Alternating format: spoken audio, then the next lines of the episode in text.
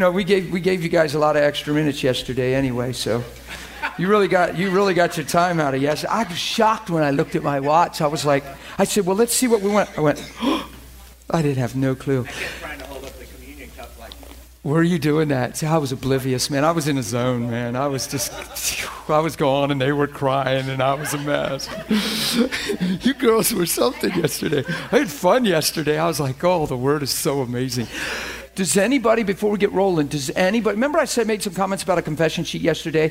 I wasn't, I wasn't, you know, like totally trashing confession sheets. I was just saying the way we approach it. I'm not a fan of the way they're presented. Does anybody have a confession sheet in their Bible or something like that? I'd love to have one.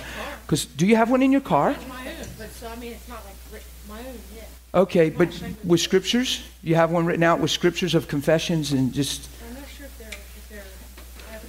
does anybody have one on them right now in their Bible? What is a yeah, uh, it's like uh, say there be the promises of healing or identity, and you quote the scripture, and you'll just be quoting the scripture on the confession sheet. Oh. And I, I, what I wanted to do, I, I was leaving here yesterday. You have one? Let me see if let me see if it'll it'll work with w- what I'm looking for. It doesn't have the scriptures per se, but it's from Rodney when he does the uh, deliverance stuff. If you read down through there. Oh yeah, no, that's that's no, that's all good. That's an identity statement. No, I'm talking about a confession sheet that has scriptures listed on it, where people have the idea they take that and they get up and they read them out loud. They just read them out loud. Oh, you're scaring me now. You're, yeah. Sorry, just it's no, no, no. It's just it's a. She's trying to get something on me or something. I'm just keeping my distance. Be, be careful who you let touch you. And I have a paper, but I typed it in. By the way, I don't believe that you let anybody touch you. Go ahead. Um, down here, it kind of starts with um, some scriptures, and it's couple, might be a couple pages. Yeah, but look how personal you have that. Yeah. Yeah, that's not what I'm looking for. I'm just looking for a basic confession sheet like I have had a hundred of them in my hands over the years, and I've seen them around. You know what I'm talking about? Burned them all. You burned them all. I preached that yesterday and you burned them all. You're kidding. Because at some point I want to model something. Uh, okay, I'll try to. Thank you, Lord.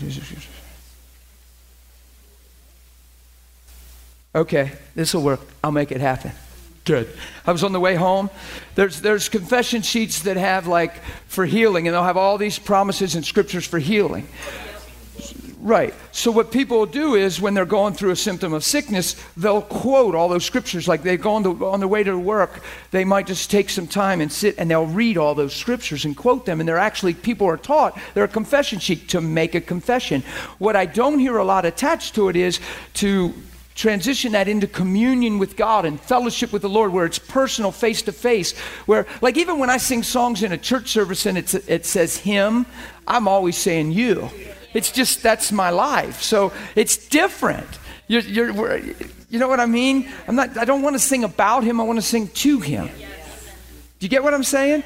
You, you can't imagine, it's not a technicality. Don't think that what I'm saying is a play on words and it's just nitpicking on a little principle. You, you can't even imagine the difference between the two until you enter into that. Do you know what I'm saying? Like you can read a confession sheet and, and you can speak, you know, all these things out loud because the word is anointed the word is powerful the word's alive and active. So the way the concept is hey just just speak the word brother just speak the word. You know what i'm saying? I, I, he's the i like to speak to him and and take it personal. Did you have a comment or? No i have one called 70 healing scriptures by richard lang and it's and it's a list of scriptures. Is that what you want? Yeah well if they're if it's printed in like a confession sheet form kind of thing you bringing that thing back up here? You want me to like preach with it or something or hold it? Like if I have to do anything, I won't know what to do. Let me look at this. Let me look at this. The problem is scrolling down.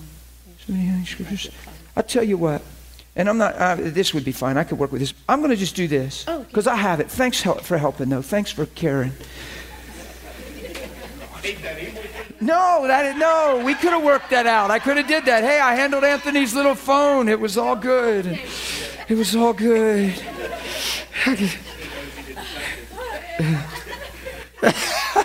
Stop, Brent. So uh, remember yesterday?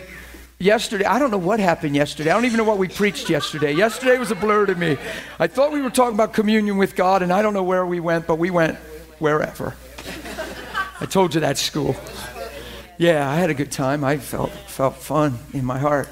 Uh, communion with God. We talked about meditating in the Word day and night. Remember Psalms one. There's some there's some benefits to meditating in the Word. Just understand this: that you can you can the whole purpose of what I'm trying to accomplish in this, like yesterday and even today and in these next few moments, is the, the, the motivation, the perspective, and the mindset in which you're approaching God. You're not just trying to acquire knowledge. Knowledge, the Bible says, knowledge puffs you up, love edifies. If your only motive is to gain knowledge, knowledge will take the place of knowing Him. And your knowledge will replace your relationship with the Lord. Your Bible knowledge will become your identity. And you'll just take pride in the ability that you know what the Word says. In the long run, that will bite you because all that you know the Word says doesn't, you realize isn't your reality. and in time, it, it'll just, it works a weird thing in people. I've watched it a whole lot. It's love that edifies. Watch this faith works through love. You see, yeah, but brother, faith comes by hearing, and hearing by the word right? So romans says that. And but but the but the truth is god is the word and faith comes by hearing and hearing by the word because the word introduces you to the truth of who god is and the truth of god's will and the truth of god's nature. So the word stirs faith in you because through the word you see god's love for us you, you get it? So you don't want to get rigid with it. Say, well, faith comes by hearing, and hearing by the word. So read the word, read the word, read the word. And we get we get mechanical, and and when we give our hearts because we do care, and we're going in an avenue that doesn't necessarily produce God reality. And some of the most committed people in that arena that I've known can be just as the most discouraged, confused, frustrated because they've done everything they were told. Who's ever heard? but I've done everything, but I've been doing that for six months. But I did that. Do you hear the language? What's that language reveal? Well, no, it, it, reveals that it's not a relationship, it's a method. I'm doing something to get a result. Now that keeps you self conscious, self driven, could be self centered at some level. It's just still about you, what you can do to get Him to move. What I can do to get Him to move. Do you hear how impersonal that is?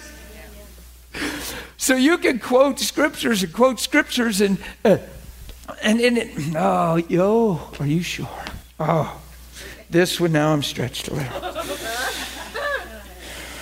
Now I gotta make sure I'm hearing this clear. Oh my goodness.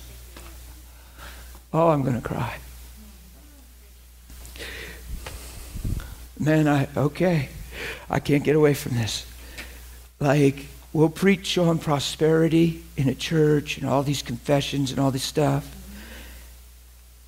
And there's a whole lot of fear behind the scenes, people that ain't making their bills and all this stuff, and we're just preaching the, the word on it instead of relationship motive. And then the one person that gets a promotion, we hold them up as the testimony that this works. And there's 50 other people for weeks don't even know how they're going to make it, but they're trapped in a principle of something, in a method of something, trying to make it happen. And it works. It's, it's limited. It's not what God's teaching. And then there's great condemnation, and then we'll use that testimony or two out of a church of hundreds. There's somebody now that just got a, a, a unexpected gift, and we'll, oh God, we'll suck the life out of that thing, promoting that. See what happens when you do this. I just saw that in my heart. and I'm fighting to even preach it. I'm like, oh.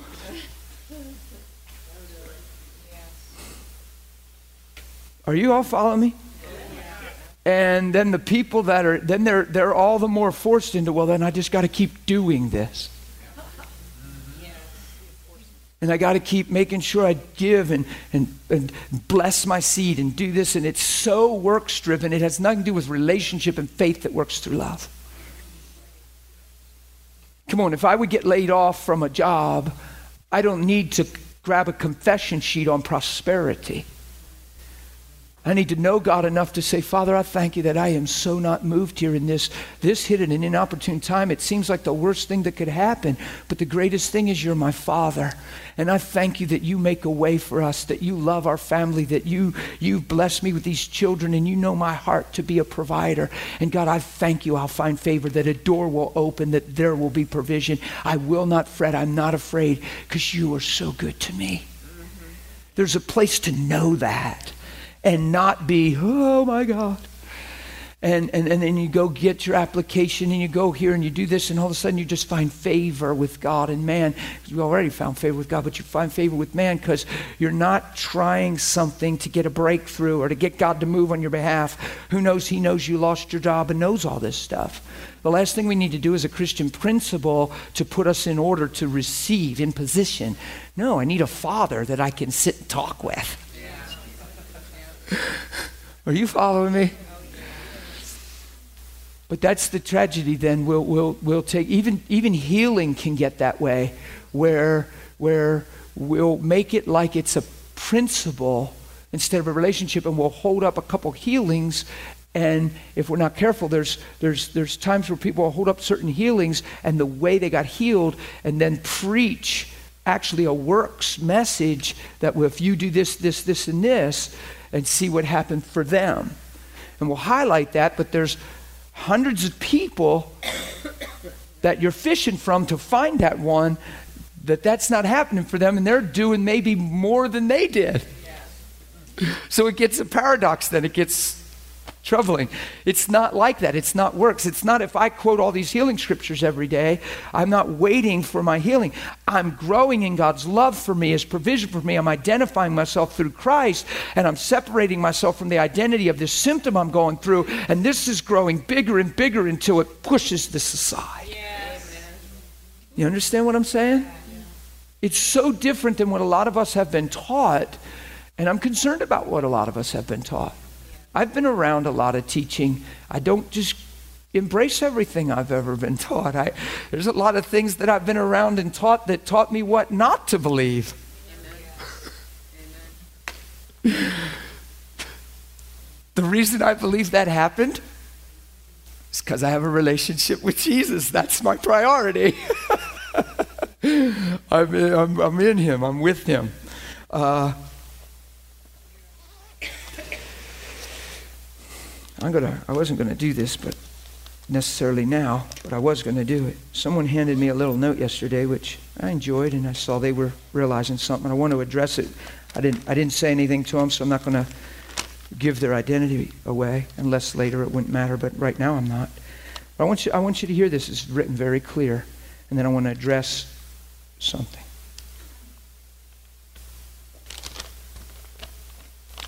Today you answered a question. This was from yesterday. One of the students handed me this after the session. Today you answered a question uh, my mind has been asking for the past two weeks since the school started. You were called by God, you responded to his call. This has my heart pretty well defined. I must have shared it pretty clear, so listen to this.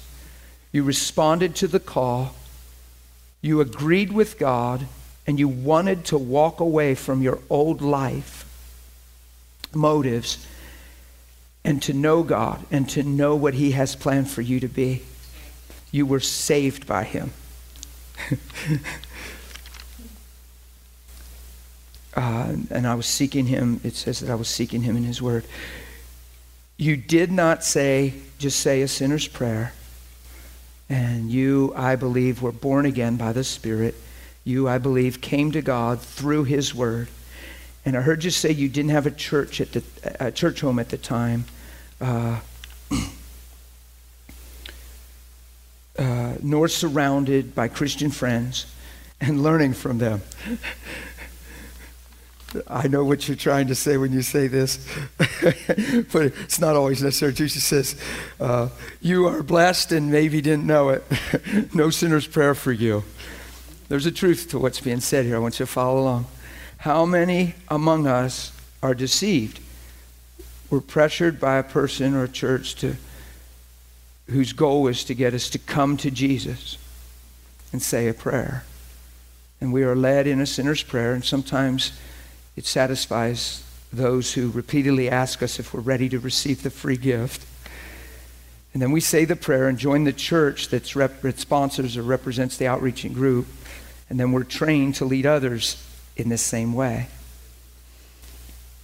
But if reading the Bible and knowing more uh, Christ like things occurred, that's the power of the Holy Spirit. And we're blessed by you, and you're our isolated salvation experience. You're a true child, not a stepchild in his family. What's being addressed here is I want you to see this in the beginning. This, is, this can be your heart motive. And here's what I want to address two things about this letter. When you come to Jesus, you're giving up your life and your life motives to walk in what God has designed you for. It's absolutely, she caught that. It's the lady that handed me this note. I obviously revealed that when I said she caught that. That's awesome. No other motive. Not just to go to heaven, not just to say a sinner's prayer, just to receive the free gift. No.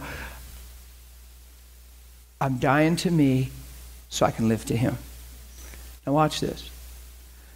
I understand what's being said when I, when I maybe was more blessed than I realized by not having an immediate church. I didn't have a ch- I hadn't gone to church forever. Now I got plugged into a church and went to a church pretty quick. I met with a pastor right after my experience. Following week, I took the kids there and I started to go. But but I spent all this time alone. I just went to church once a week for a while anyway. Here's the deal. With this school and with what you you know were saying and what was picked up here, which was was awesome the way this is conveyed. It's exactly what happened in my life.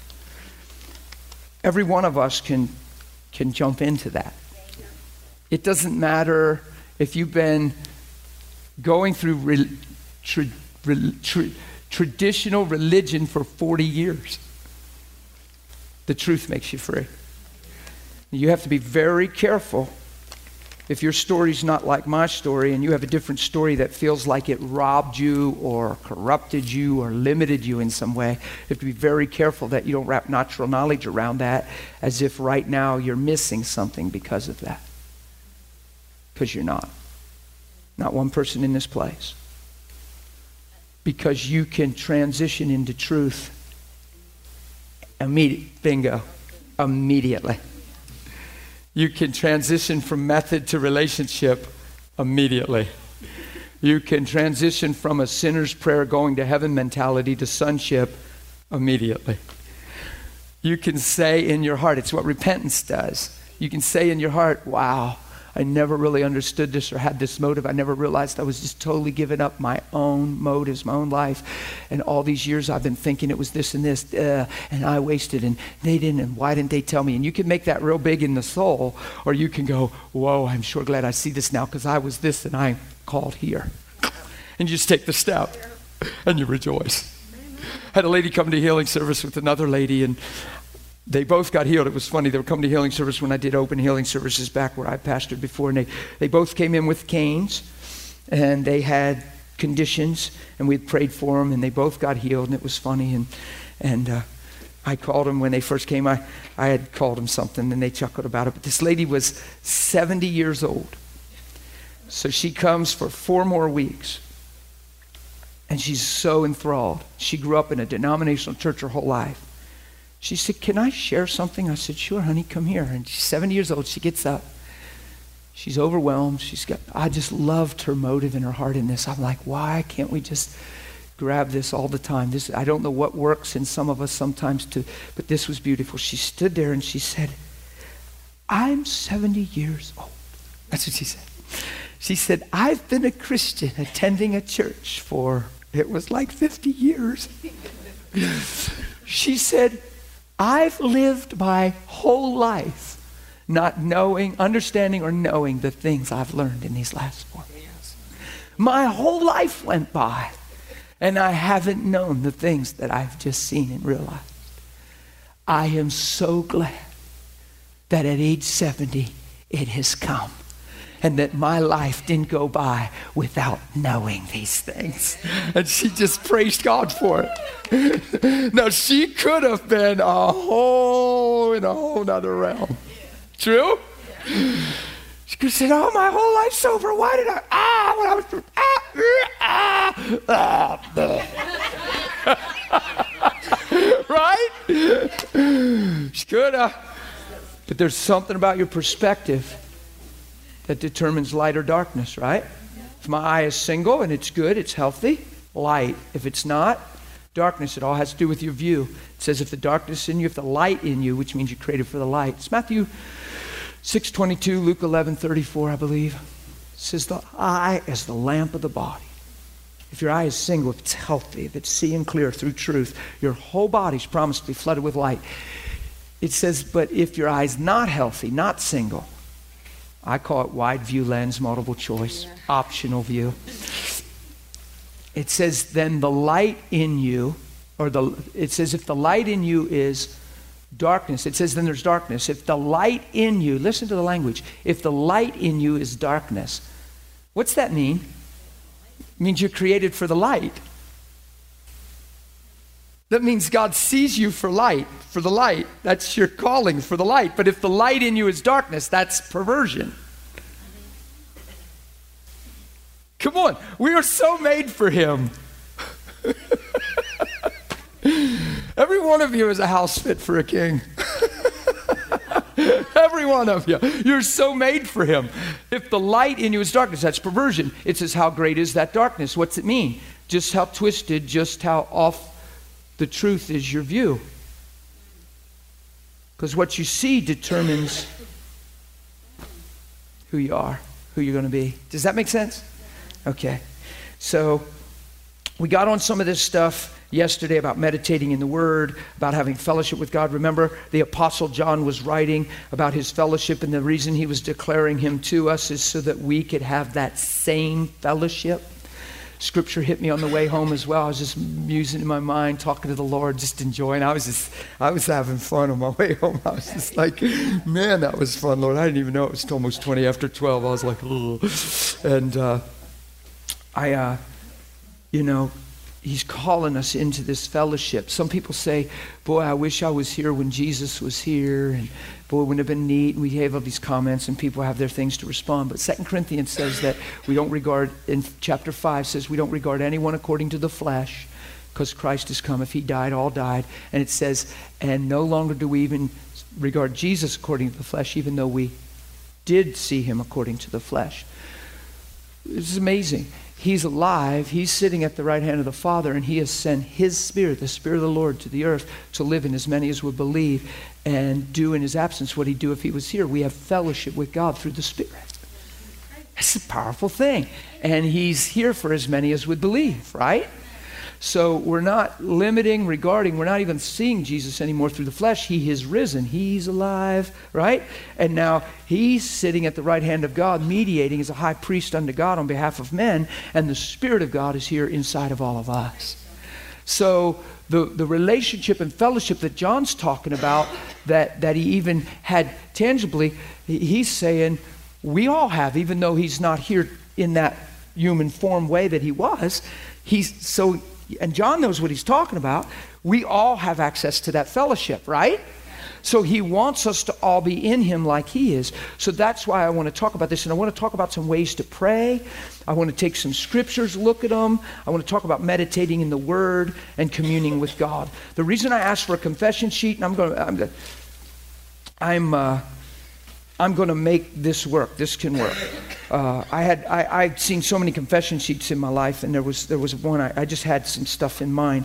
But this is pretty much like it. This one's called listening to God. See, there's nothing wrong with this. Okay, these are like scriptural references. They point you to a topic, and and and and uh, so here it says listening to God. Psalms 25:14. The Lord confides in those who fear Him. That means who reverence him, who esteem him high, right? And, and, and, and, and separate him above the rest as far as wisdom and integrity and honor. You fear the Lord. And it says he confides in those who fear him. I don't know about you, but that confiding thing sounds pretty cool, right? Just come and just kind of confide in you. It's, that's intimate. You know, hey, Jess Lynn, can I come and just share my heart and confide some things in you? The Lord.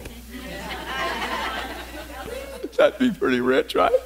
Come on, that's like, wow, that's a big deal. And uh, that's the time I, I share the testimony all the time when, when my wife was hurting and God was coming and, at work and showing me where she was and what she was doing in detail. And it lasted about four or five days. And I would just, I would be working and he'd say, and I'd see, oh, I'd say, Oh Lord, I thank you for my wife. Bless her, God. God, I just ask you to come upon her and just begin to bless her, minister to her heart. God, I just thank you that I love her and, and, da, da, and I'd pray certain ways. And about five or so days into it, he did it again. I was at work. And he said, and I went, Oh Lord. And he said, Dan, do you know why I'm doing this? Why I'm showing you these things like this? Because it was, you have no idea how detailed, intimate, and full of knowledge this, these impressions were. You just have no idea. And I said, Well, yeah. I was just like a kid. I said, Yeah, so I could pray for her. That's the no brainer to me. You're showing me so I can pray. So I can represent her heart before you, so I can pray. Now imagine I'm only a couple weeks old in the Lord. I'm just saved a few weeks, two, three weeks, three weeks maybe. And I said, so that I could pray for her. Well, that's a clear answer. He said, no. It was almost like he chuckled. He said, no. He said, the reason I'm doing it this way and telling you these things is because I can. Meaning you're going to hear like I hear. It's like telling myself. Because of where you've positioned your heart and allowed me to take your heart. I can tell you anything. You're going to respond like I would. So I can tell you anything that I need to because you'll handle it like I would. Isn't that our relationship with Him? Some of us say, well, I wish I heard the Lord more. I say, man, just become one with His heart. He can tell Himself anything. right? Come on. There's times in your life, who knows that you're growing?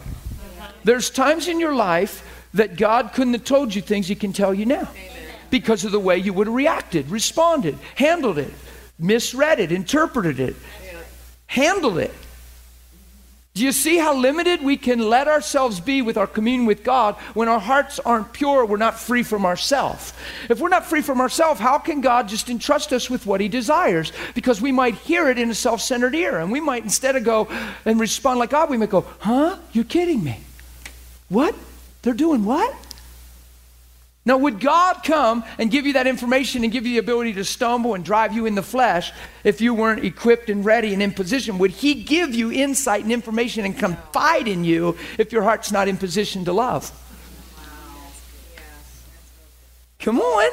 He's not a gossip, and he's not going to tempt you with something like that. He's not going to come over here and, and tell Catherine something that she's not able to handle, and then she goes and gets hurt and causes more hurt through it because God whispered it to her. You say, well, he's giving her a chance to go. No, he is not hurting people. He will not come and give her that if he knows, because he knows that she's going to mishandle it and cause harm and hurt and hurt to herself. There's just no way. He's good. He's life giving. He adds to, he edifies. He doesn't steal, kill, and destroy. He doesn't tempt any man with sin, nor can he be tempted. Do you understand? But all of a sudden, her heart is secure in Christ and her heart is flowing free and, and her heart is motivated by love. And all of a sudden, he comes and he gives her an amazing word of knowledge. All of a sudden, he shows her something about two people or about a group of people, and it's something that nobody could possibly know. And yet, God will whisper to her, and yet he's not a gossip. Why? Because she's not hearing in it in of flesh, she's hearing in a heart of love, and now she can handle it rightly. And now she intervenes or she calls someone on the phone. Listen, man, I was praying. I got this impression. Are you okay? Well, I felt like you were right now tied up in this. And all of a sudden they're bawling and oh my gosh, I love you. Look, you're, you're more than this. And da da da. I could tell you story after story. One of the first times this happened to me, I was at home. I had a home group uh, where it happened in a vision where I saw the person. Well, it was happening a lot back then when it first started, but this was one of the first ones that it happened to. Uh, God would put, it was just fun. He, because the first time it happened, I was like, you know, you do that stuff. Spiritual things are, you're not ready for them. My wife and I are praying in the living room, and I looked, and there's a picture hovering in my living room. It's an eight and a half by 11 in the air, hovering in my living room. And I'm like, and it has a face on it. And it's a person I know. Well, you, you would have done what I did. What's that, Lord? Why are you? Sh- What's that? Kim was praying, and, I, and I'm looking, and it's right. It's between me and the door, and it's in my living room. It's just insane. It's just fun. It's just God. He, he and I said, "What?" Are, he said, "Da da da da da da da da da." I went, "Huh? Wow. Are you? Wow." I jumped on it right away. I addressed it. It was amazing. It was right on. It was incredible, and it helped save someone's soul life. It was night or two later, we're praying. There's a picture. What, Lord? It disappears. I get all, another picture. What, Lord? Another picture. It was like three of them, four of them. Well, I got that all in me now. Now, one I'm just to pray about and speak over, the other ones I'm supposed to approach and pursue. But I've got details about stuff that I shouldn't know nothing about. Now, why is God doing that? Because I'm not going, you're kidding me. They're what? Well, what do you mean? Well, they come to my home group. No, they can't be doing that. Well, them hypocrites. You got to be kidding me. Come on. If that's my if that's even a close to my reaction, he'll never put that picture in my living room. When he shows you that stuff and speaks that, it's not like, oh, you're kidding me. What? Really? Come on, we got to go way past that. This one lady, the first, the first one that I had, this lady's face was on an eight and a half by eleven, hanging, hovering in my living room. It was, it was just amazing to me. It was astounding, and it had me pretty captured. I was like, God, you're amazing. And I'm looking at her face, and I knew who it was, and a human heart outlined, it drew. It was like somebody took a pen and drew a human heart. It just appeared. And it was her face was in the middle. You got the picture? Of a human medical heart. It wasn't a Valentine heart. It was a human heart. Medical heart. And I'm like, this is wild. And all of a sudden the heart got darker and darker till you couldn't see her face anymore. And I said, God, what's wrong? I said, is she sick in her heart? Does she have heart disease? Is there something? He, he said she has a darkened heart. Her heart has been blackened with deception and wrong motives because of great insecurity and need. He knows what motivates people. He's not repulsed by her dark ways. He's hurting because of what's promoting it and allowing it. And he wants to love her and get her free. And I'm like, you're kidding me. Am I supposed to address this? I guess. You didn't tell me this just for knowledge. He said, I want you to call her in the morning. It was late at night. I went, okay. Well, I'm laying in bed. I'm so I probably didn't sleep. I'm just laying in bed thinking, this is crazy. Picture hanging, all this stuff. I called her in the morning. She was so outgoing, high, loving, loved us outwardly like really expressed it. She was like, sweet lady. And I said, honey, I said, I was praying last night, and your face came to me. I didn't tell her the details, the picture. I just said, Your face came to me. I'm thinking, literally. And I said, and I'm going to describe the picture that I saw. And I began to describe it. She's silent on the phone. Why? Because God's entrusted me with this, and His presence is already on her. His love is already protecting her, holding her, keeping her from just running. Look, I love you. I want you free. And I started to share what I saw and what I began to hear. And as I was being faithful with that much of it, because this was a nervous thing for me, all of a sudden I got the rest of the story. And as I shared it, you can't even believe the tears on the phone. And God uncovered the most deepest secret motive thing through that. Why? Because He could. Because I'm not tempted to turn and say to my wife, You can't believe what God just told me about so and so. Can you believe that they did? And they've been coming to our home, and they, and they actually, if I'm hearing God, they this, this. If that's your response, you're never going to get that kind of information. Are you following me?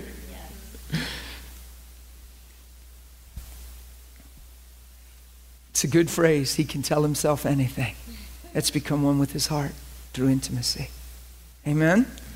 I don't know about you, but if I'm truly perfected in love and you're hurting and you have a deep thing that's driving you in deception, if I could know about it, I want to so that I could help you and rescue you.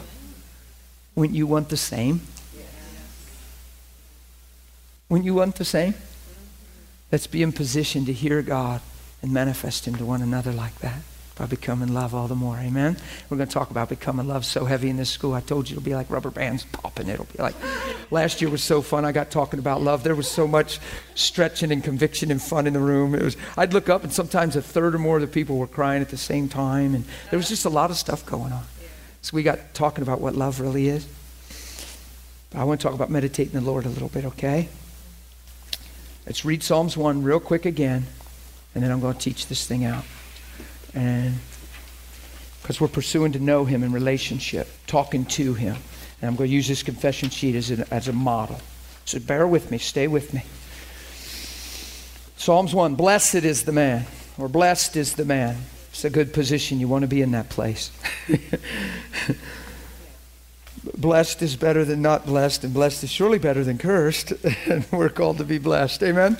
Blessed is the man who walks not in the counsel of the ungodly. So you don't need just the advice of people. You know, I know ungodly there actually means wicked in that context, in the Hebrew. But anything that's apart from the truth or wisdom of God to me is ungodly. Just the way that seems right to man is ungodly. Are you following me? I don't need your advice or, well, this is what I think you should do, and then just you speak out of your head. And I don't need to do that to you. You don't need that from me. There's people that call me, and before they call me, they already know where I'm coming from. and it's funny some of the conditions and places they call me from because they're not in that place but the reason they're calling because they're desperately crying out because they know i'm going to tell them what they so need to hear. Even though sometimes they know what they need to hear they just want to hear it. And I'm, i laugh sometimes i say why did you call me? Because you know the answer you know what i'm going to say you know where i'm coming from that's just that's why I called. I don't know why I'm struggling, but I just needed to hear truth. And because they know I'm just going to give them Jesus in the scripture. I'm not going to say, "Well, I think you should this." Well, this is what I think. It's always Jesus. It's, it's his life. It's his. So ungodly in this context is, is means wicked, but I want to stress something here that there's a lot of things that can be defined as ungodly, godless whether it be wisdom, counsel, perspective.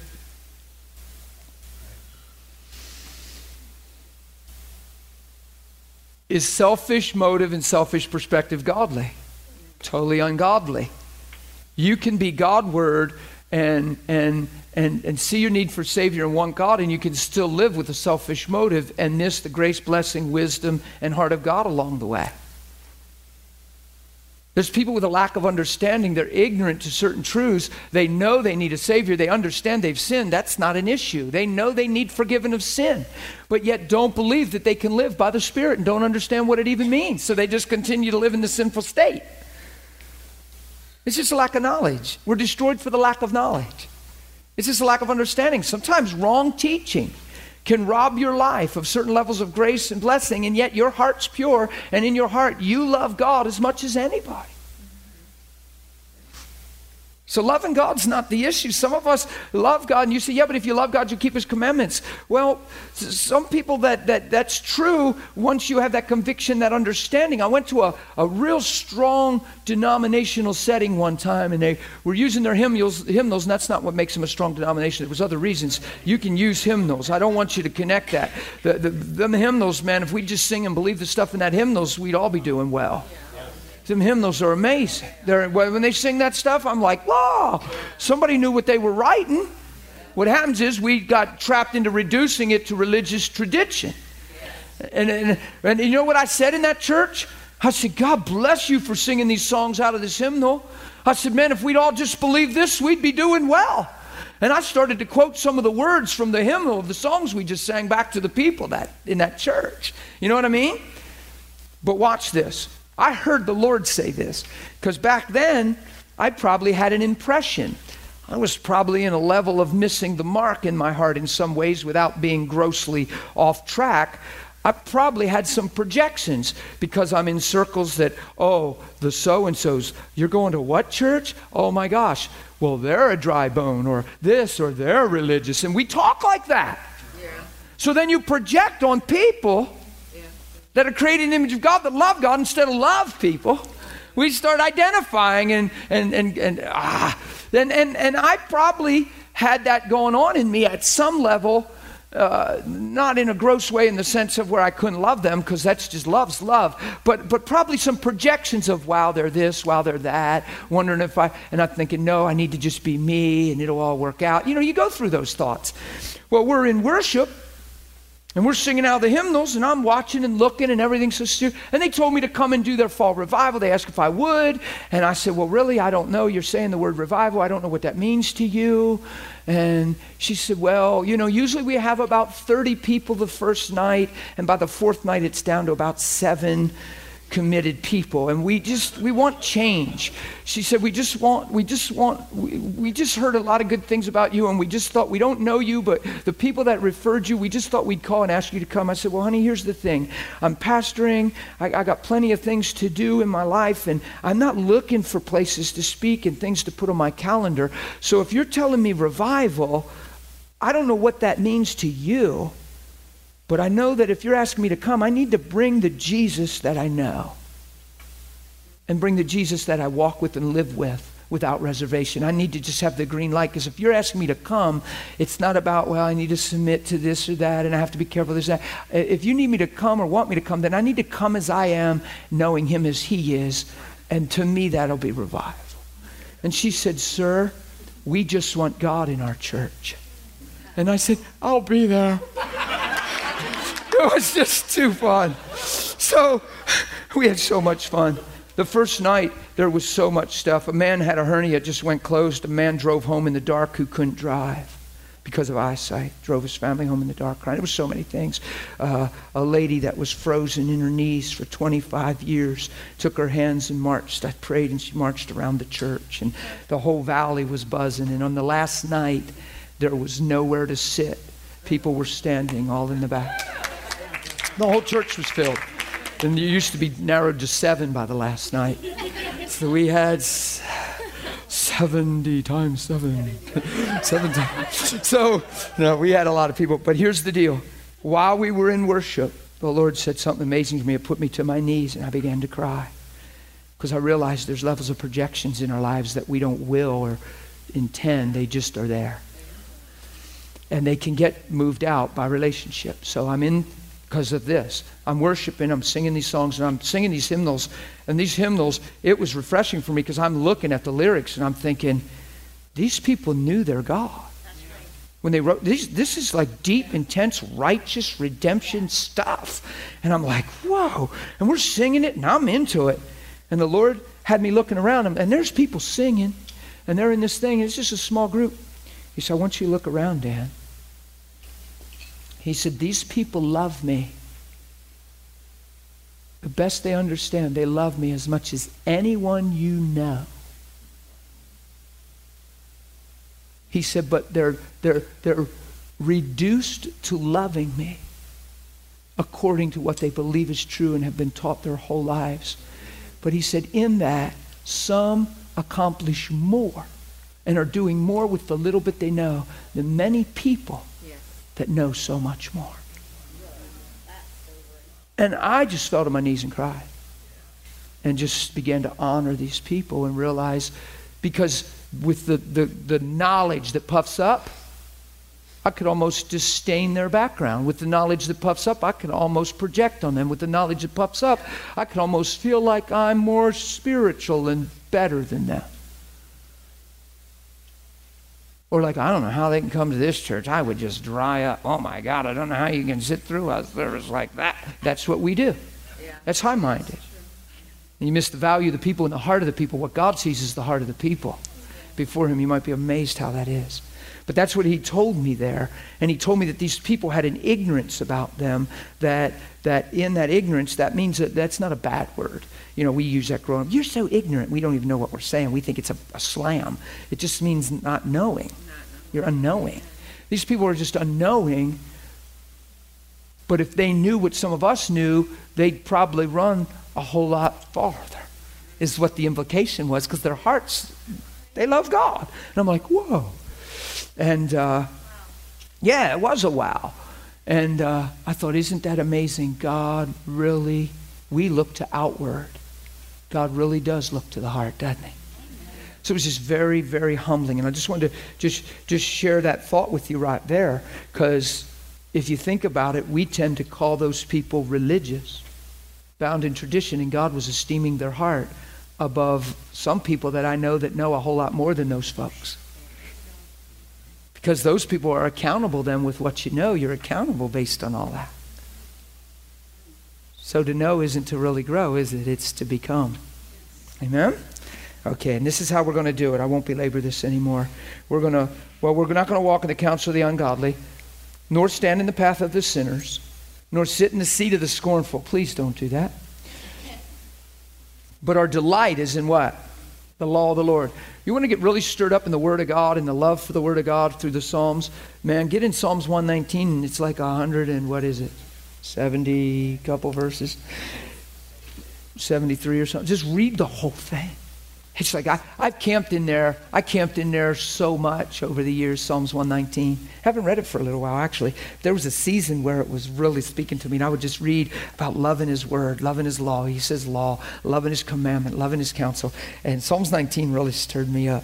But uh, His delight is in the law of the Lord. Just be simple. It's the Word of God. Just in today's language, just it's in the Word of God. And in His law, He meditates day and night. Remember how we talked about that doesn't mean you're sitting back in a chair reading your Bible 24 7. You can't do that. But the word becomes the way you think through, you, you mutter, you talk. You're in a God consciousness through relationship and a, the way of the Lord mindset 24 7. Does this make sense? So you're meditating day and night. You shall be like a tree. Look at the, look at the dividends. You shall be like a tree planted by rivers of water. Remember this crystal river in your Bible at two places that flows from the threshold of the temple, and there's trees all along, and on the leaves, on the trees, is the leaves that's the healings for the nations. I wonder who those trees are.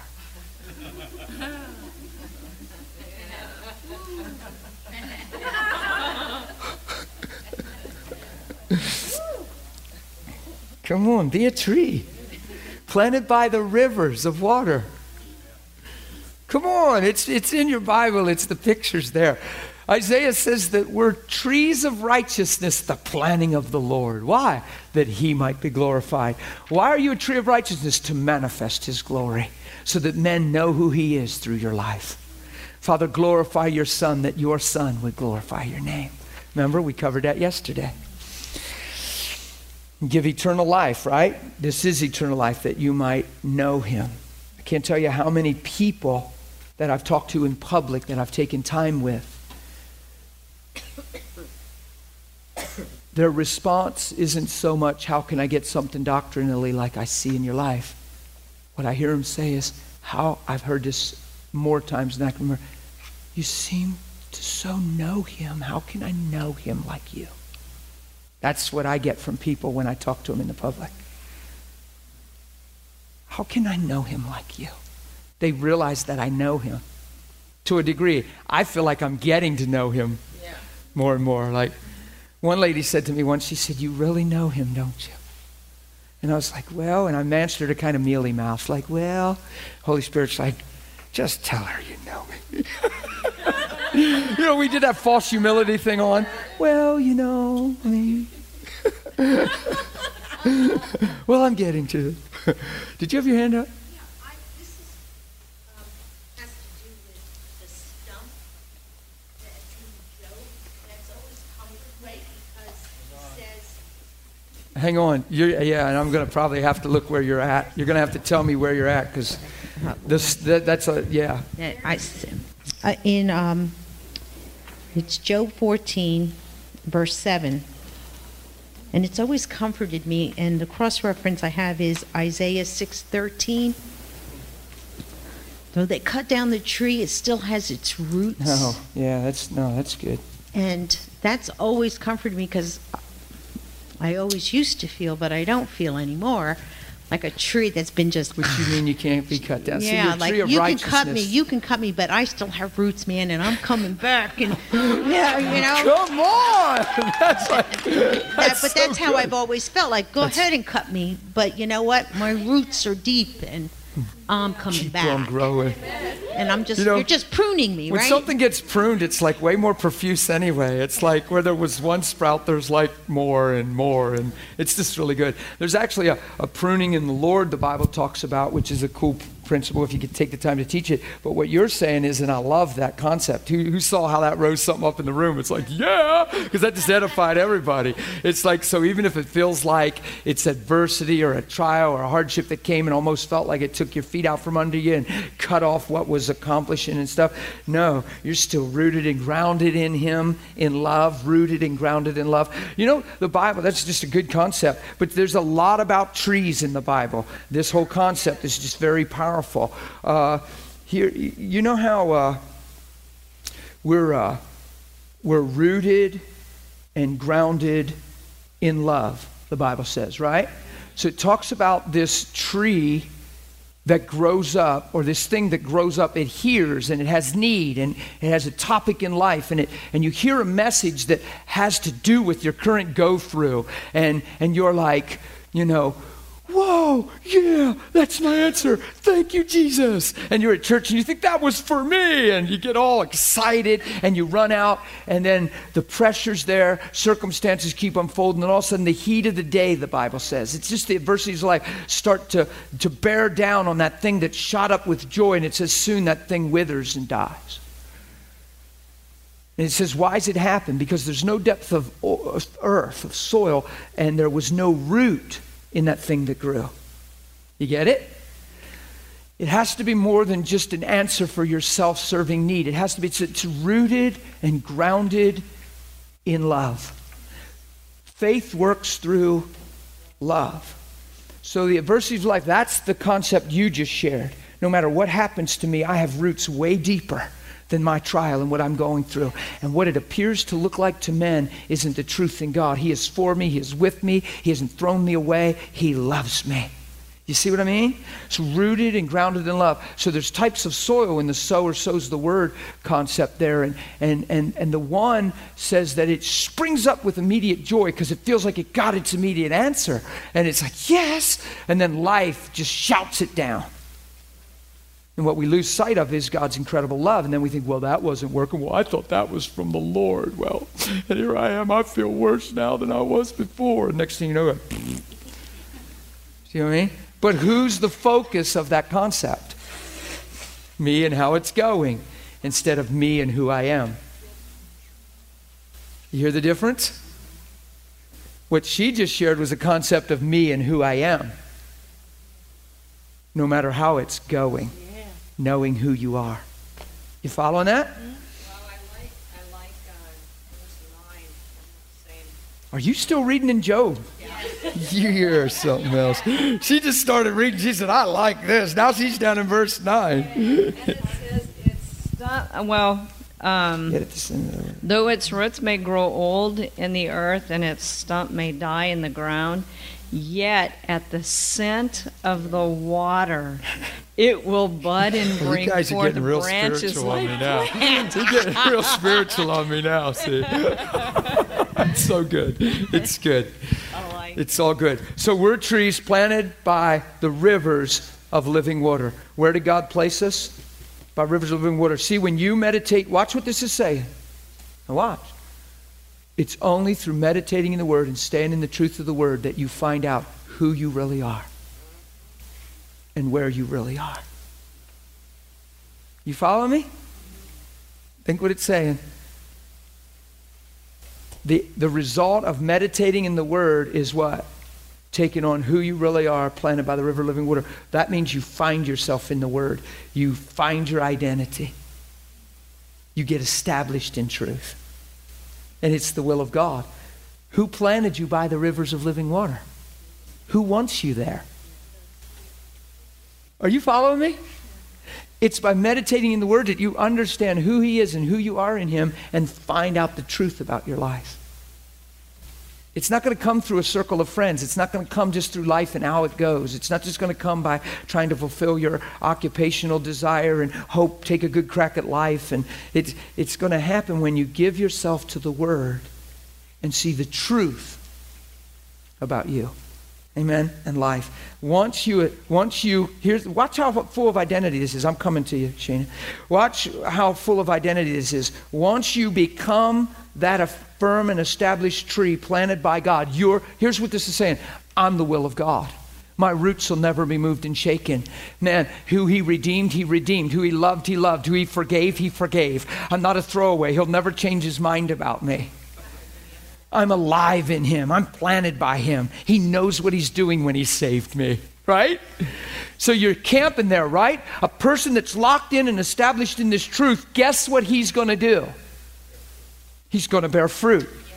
Why? Because a tree is known by its fruit, but its fruit is known by the tree. In other words, the, the fruit's in agreement with the tree. We, we covered that way back in the beginning. The apple tree doesn't produce apples to prove to you it's an apple tree. The apple tree produces apples because it is an apple tree. So I'm not out trying to be righteous. I can't help but to bear righteous fruit because I'm a righteous tree. Come on, it's so simple. But, but you have to see identity here. It's the Word of God that tells me the truth of who I am. And if I stay there in my mindset and don't drift away, slip away, allow myself to be pulled away, let the way that seems right to a man eat my lunch, if I camp in the truth of who I am through Christ, I'm going to be rooted and established in identity by the grace of God. That's what this is saying. And then I'm going to go on and bear fruit and manifest the very reason I'm alive. And watch this I'm not going to wear out doing it because I'm not trying to be something I've become. So I'm just doing what I do. Are you following me? And whatever I do will what? Why? Because it comes out of the truth of who we are, empowered by grace. It's faith working through love. It has to prosper because it's all the will of God. It's all the truth about me in Christ. Does this make sense? See, don't be in a hurry and just read a psalm because it sounds poetic. Hear what it's really saying. If I meditate in the Word, I'm going to know who I've always been in Him. And I'm going to take in my rightful place here and lock in, and I'm not going to be moved. That's why your, your word was so timely. Because even if it doesn't look like this is the scenario of my life, who knows it is? And even if it looks like I was cut down, who knows I'm still a tree? Who knows I'm still rooted in and there's life giving water coming into me? Who knows that even if it seems like I cut down, I'm going to come back more aggressive, more powerful, more wise, more able? Cut one, you'll get three in return. Cut those three, you'll get nine more. See what I mean? It's a, it's a principle there. It's a faith that works through love. Now, watch. This is this other scripture, and I didn't forget your hand. I, I really didn't. Watch this. We know it's Romans 8 28. We quote it all the time, and we know that all things work together for those that.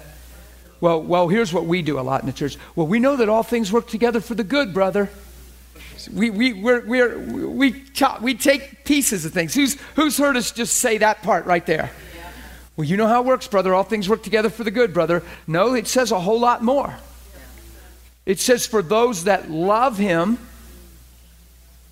Now, when you look at love him, you think, what is love him? Well, love is take no account of a suffered wrong. Love doesn't seek its own. Love is amazing. That's how God sees us. It says, you love God the way God loved you. Jesus tells us that. That we're to love God the way God loved us, agape love. That means, look, He believes the best. Even when you're willful and when your motive's wrong, His love goes deeper and says, That is so not who you are, etc., etc., etc. Even when He could have the technical right to call you on things, He still nurtures and brings the best out in you. Right? Here's what we do. Here's what we do. We say, well, we know that God works all things together for the good. Well, it's for those that love Him. Why? Because faith stays in the picture and it works through love. Watch. When something goes wrong, what's the first almost common reaction at the church at large, especially the whole church at large? The, the more common reaction would, man, why'd you let that happen, God? God, why'd you allow that? God, what are you doing? And it brings him into the conversation as if he's responsible. Are you following me? And there's almost an accusation that he could have done something different or didn't do something he could have done. It's not even love. It's, it reduces you to, I need you to do things my way, and if you don't, we have issues.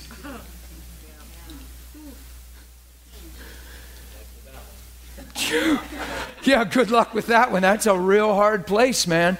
Do you know how many people have that mentality and have and that mentality right there robs you and cuts you off from having intimacy and relationship with God? Do you know marriages are like that?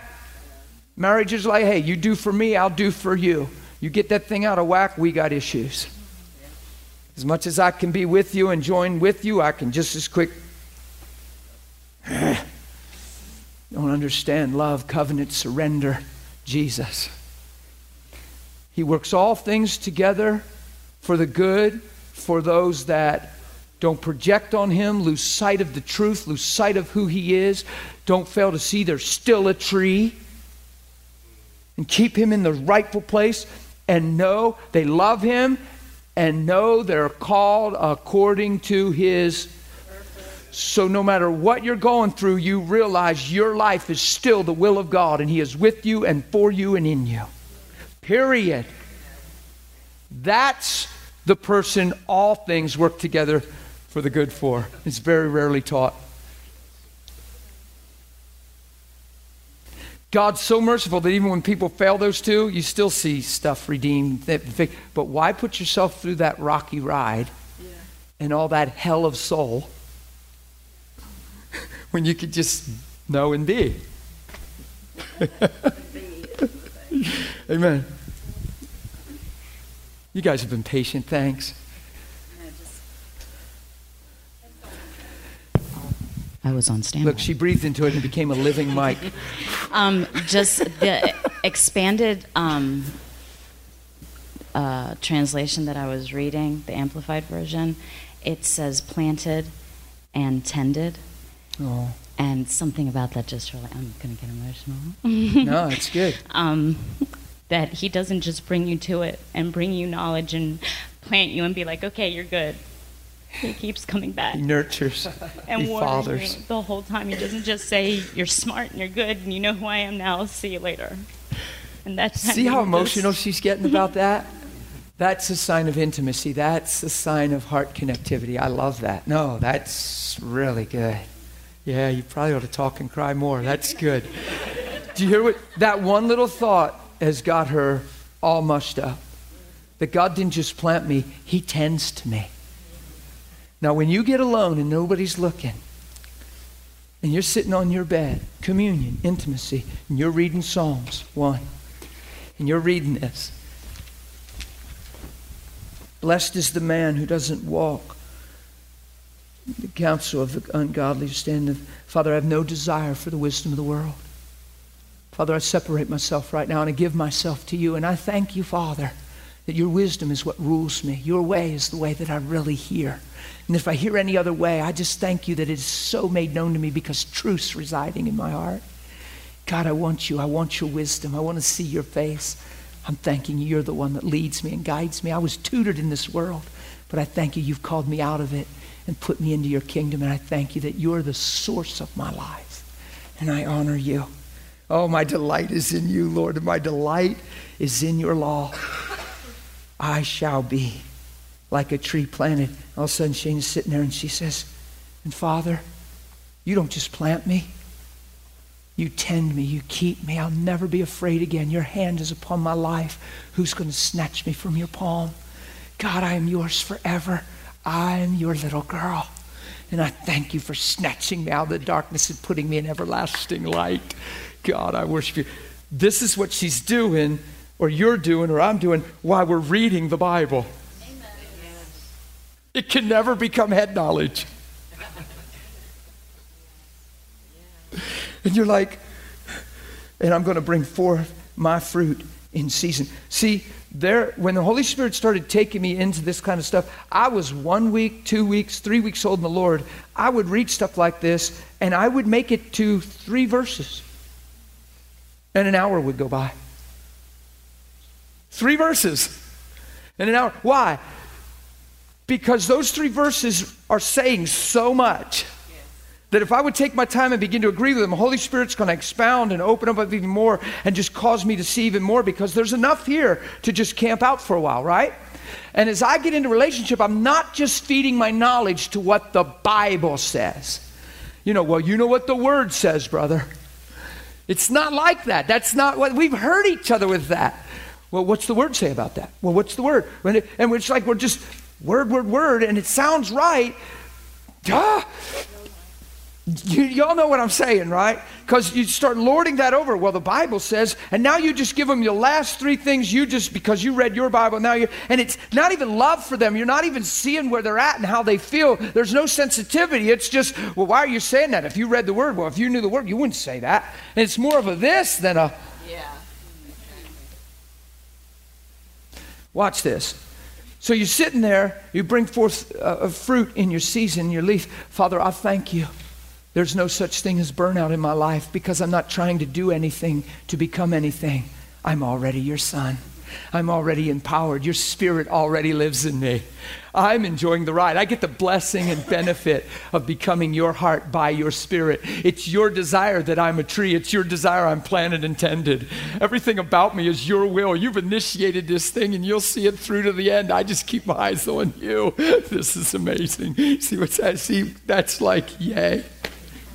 So now, how, what, what, do you mean your leaf wither? Well, you know, like it's a tough grind, brother. I mean, you know, but it's a hard. I know you might feel that way because you got your eyes on whatever, but no, I don't understand. No, it's not that way. And, and you have to get alone with God and start seeing what it's really like. My leaf shall not wither. So anything that sells me short of that isn't the truth. So, so I'm pastoring, phones ringing, needs. I got people on my phone just in the last few days that, that still believe I'm their answer and that I have to go to the hospital to see the loved one and drive up to Hershey to this emergency and call this person in another state because they have a crisis and it's constant. And if I didn't understand what I'm saying, I'd be like, Would you just leave me alone? I'm not everybody's answer. Grow up!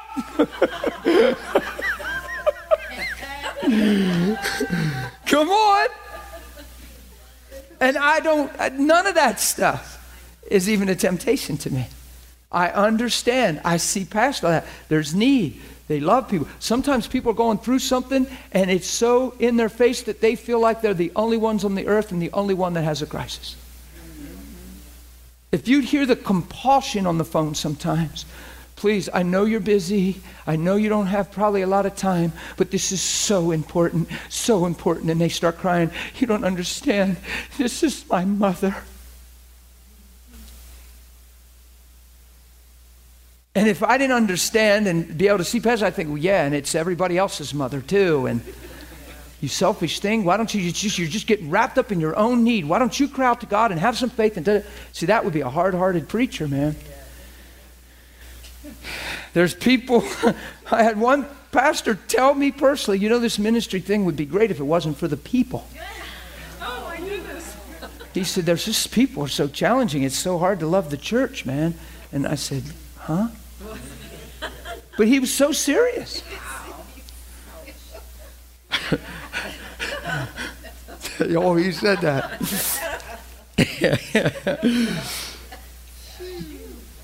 But when you're in a place of love, there's a wisdom that comes with it. When them people are on your phone machine talking like that, you understand what's making them feel that way and you have compassion.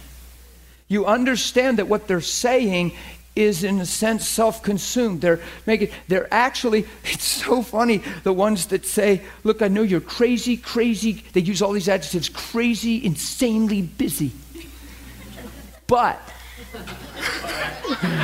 I know you probably have no time whatsoever today, but but but but I really need just 5 minutes. And it's so funny because they're on one hand saying, I really feel bad I'm calling you, but I really need to call you, and I don't feel bad enough that I'm not calling because I'm calling you, and I. and they're trying to work through all that in their language. And it's like, oh, bless their heart, would they just ask what they want? Because they called. but they go through all that. It's, it's so hilarious. It happens all the time. It's all the time. It's hilarious. And I'm a little behind right now. I've got, I, I don't like turning people into a list and a number, but I feel like I've got people on a list and numbers right now at home. There's people from Friday I haven't even called, and I'm getting backlogged. It's funny. But I'm not burned out. I'm not frustrated. I'm not tired. I'm not carrying a burden. I'm not everybody's answer. I'm doing what I know I can do, and I'm trusting God with the big picture. Do you see? I'm not here thinking, God, now I'm teaching this school, and right now I know I can hear by the Spirit. My phone's ringing. And I'm not there to get back to people, so the list is getting longer. Oh my God, when I get home, all I have is to call people back all day long. Come on, there's a way you can start thinking like that. Yeah. And all of a sudden, it's just ministry instead of loving people. All of a sudden, it's just needs driven and ministry, and your heart will get hard and hurt. That's what happens to folks. That's what happens to ministers. They lose sight of the why and who they really are and who God is in the midst. Rachel, do you have something? When you're working with people, how do you? That's good. She had a question about children the other day. It was awesome. Brought her to tears. That was a good question. You're going to cry again, aren't you? I just may actually. I can tell. I can feel it. people, I love people, and I love to help them. Um, and you want to steer them in the direction of the Lord. Right. So when you're working, and like you said, people are calling you constantly for that.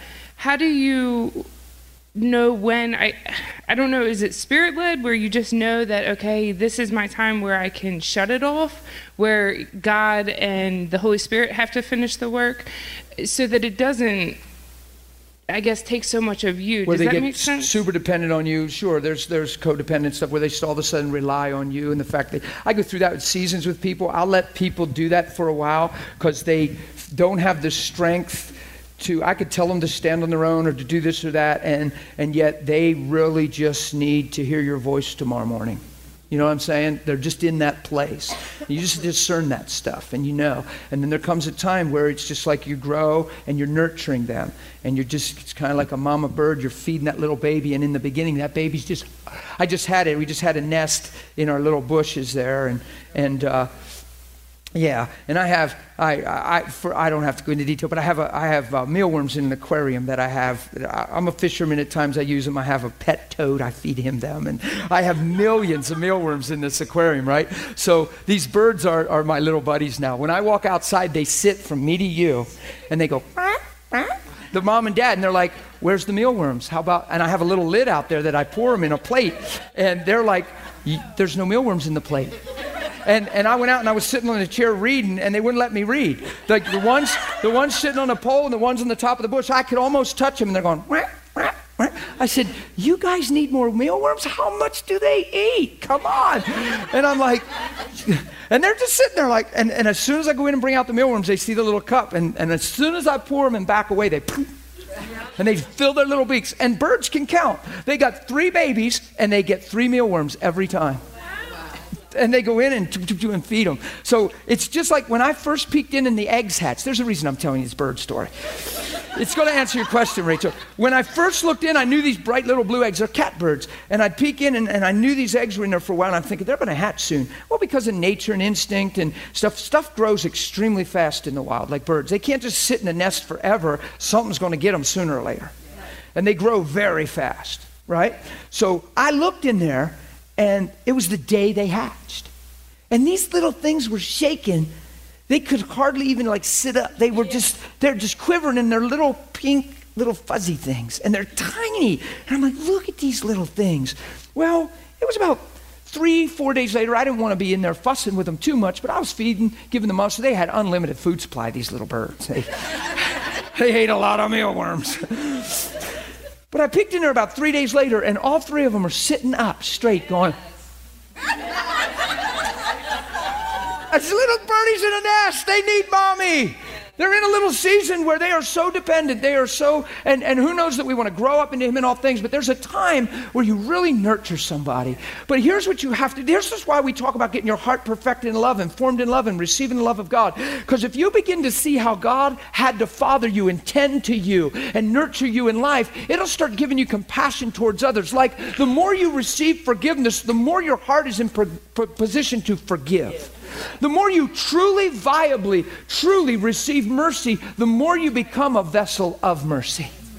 So, the more you appreciate Him and live in thankfulness and appreciate His goodness, the more you'll see that go this way. So, because of that one concept, I understand there's seasons and people, and, and, and, and, and at the same time, people can get to depend on you, rely on you, almost make you as if you're Jesus in their answer. And, and you know what I mean? So, if you perceive that at some point, but here's the thing I want to all challenge you with the mindset that says that that has to wear you out is not true. Now, that's coming from somebody that's been saved 16 years and probably at the level I'm talking almost the whole time because we had a home group well before I was pastoring, and over 200 different people came through there in two years. And my phone would get 10 to 12 calls a day when I was one year old in the Lord. So I've been living this way ever since I've been saved. And I haven't been tired. I don't know what that means. or I'm putting on a good show for you. I said something to Pastor Don one time about somebody said this and thought this, and, and he laughed. He said, Buddy, I've known you since about the year 2000. He said, If that's even a little bit true, you are one amazing actor, man. that's what he said. so, so watch. So this little birds, and then, and then uh, it was just two weeks ago. I didn't know it was this fast, but it was just two weeks ago. Now they're eating good, but uh, uh, I looked in. Well, then they they're now their eyes are open and they're all like this, but they're bigger. Their feathers are already popping out. This is like a five six days into hatching. They're already three times the size.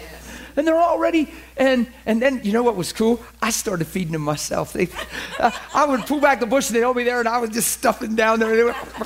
They they're like, "Thanks, buddy, thanks." And then and then I peeked in, and they got a little bigger and realized, "You don't look like my mother." And, and they got a little older, and a little smarter, and they would be like, and, they, and then they'd go.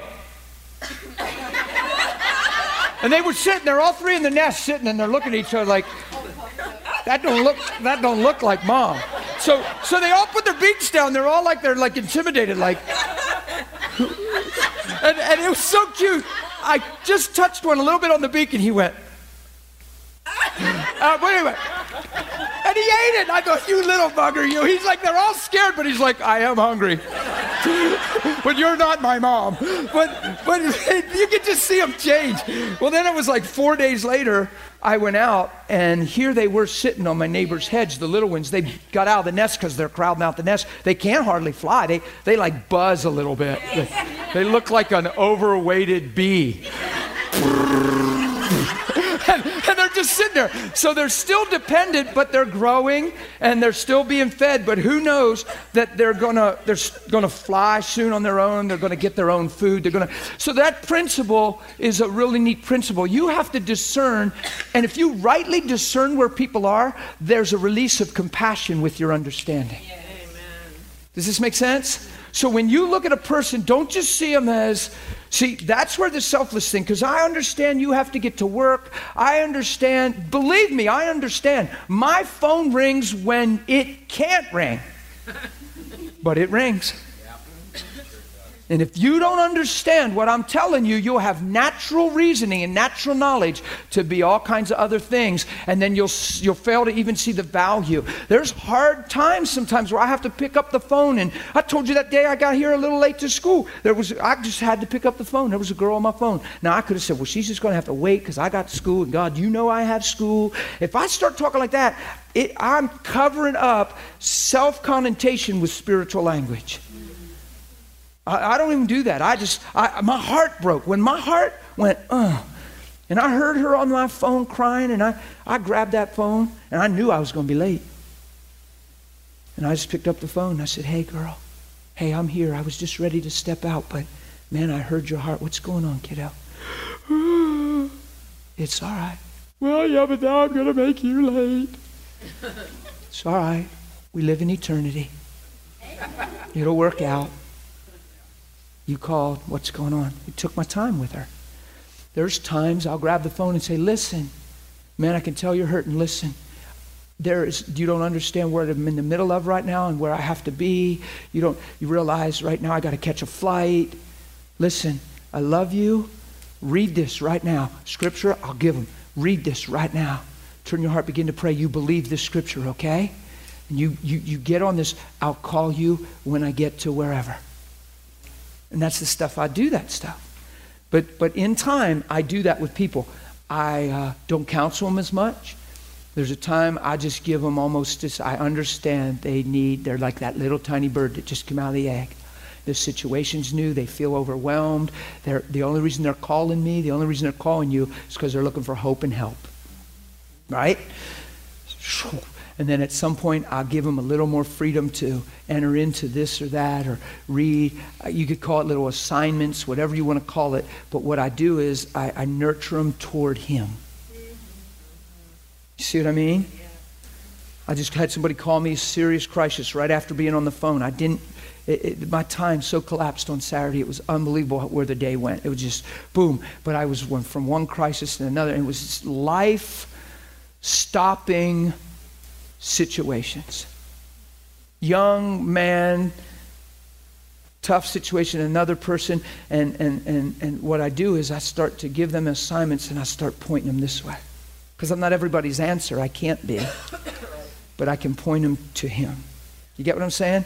But if you keep that, Rachel, in perspective and you understand, you got to put yourself in a person's shoes to be able to minister to them with compassion. You have to understand where they're coming from, not how they're infringing on your day.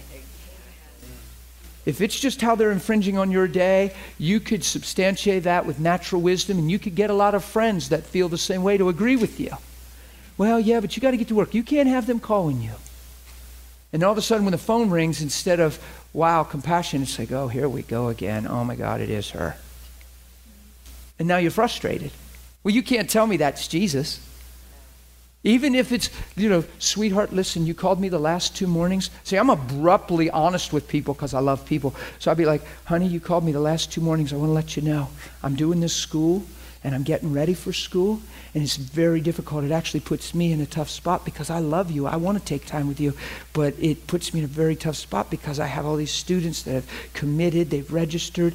We have I have an appointment. I have to be there. And this is not the time to call me. You've got to be patient and I'll get back to you. But right now, in the meantime, how about this? And please, man, just in this window of time, don't call me in the morning.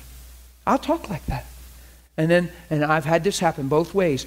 I'll reaffirm and ask 10 times, sound redundant, are you okay? Do you hear me real clear? You're not hurt by anything I said, right? No, no, I'm fine, I'm fine. I'll hang up and they bawl. But I know that I'm doing my best to convey truth to them. And, but it just shows how fragile some people are and how we, and if you, they feel rejected now by you, they're like, oh my God, he doesn't even, oh my God, I called and I, I probably now I just infringed on his day. I'm so selfish. Why did I even call him? I shouldn't have called him. I feel so stupid. I don't know if I'll ever face him again. It's crazy stuff. It's from one extreme to the other. Ah! Be free, unravel. Come on, get loose. I've been through all that more than you can imagine to where I find out that person and I say, wait a minute, I asked you 10 times. Da, da, da, da, da. And they'll say, well, yeah, what? And then I'll minister to that area of their life. You see what I mean? It's just, but it's all part of just loving people. It's called loving people. Amen. Thank you, Seal. So I hope I answered your question okay. You be abruptly honest, but here's the deal. You want to always have your heart in those situations move with compassion and a heart for the person. If you respond to a person in that situation just in light of how they're inconveniencing your time, your day, and eating your life up, you will probably see very little grace on your words and probably end up touching them wrong. I'm extremely merciful and compassionate to people that way because I understand, first of all, they're really hurting. They're not understanding there's something wrong. Even if they're out of order, leaning on me, codependent, leaning on me, there's a reason. Come on. If Jesus just looked at our lives and weighed our lives like we tend to do, I bet some of us would get cut off along the way. You right? So let's just make sure. So I, I got to get in this here a little better in the, the second half. Hopefully, I can establish some things. We're just going to uh, try to do this. But it's break time. I got my, uh, Sue was landing in the airplane a while ago back there. She's just, so. You're a blessing. We appreciate you. Go take a break. Use the potty, love somebody, hug somebody, bless somebody. I'm just telling you. You're ready, ain't you? you did? it's because your blood is so sweet. what were you in the water? What were you doing? Cleaning a pond. You guys ready? I guess we're ready. There's still a lot of people out there, I guess, but we're just going to get rolling for time's sake, okay? Okay.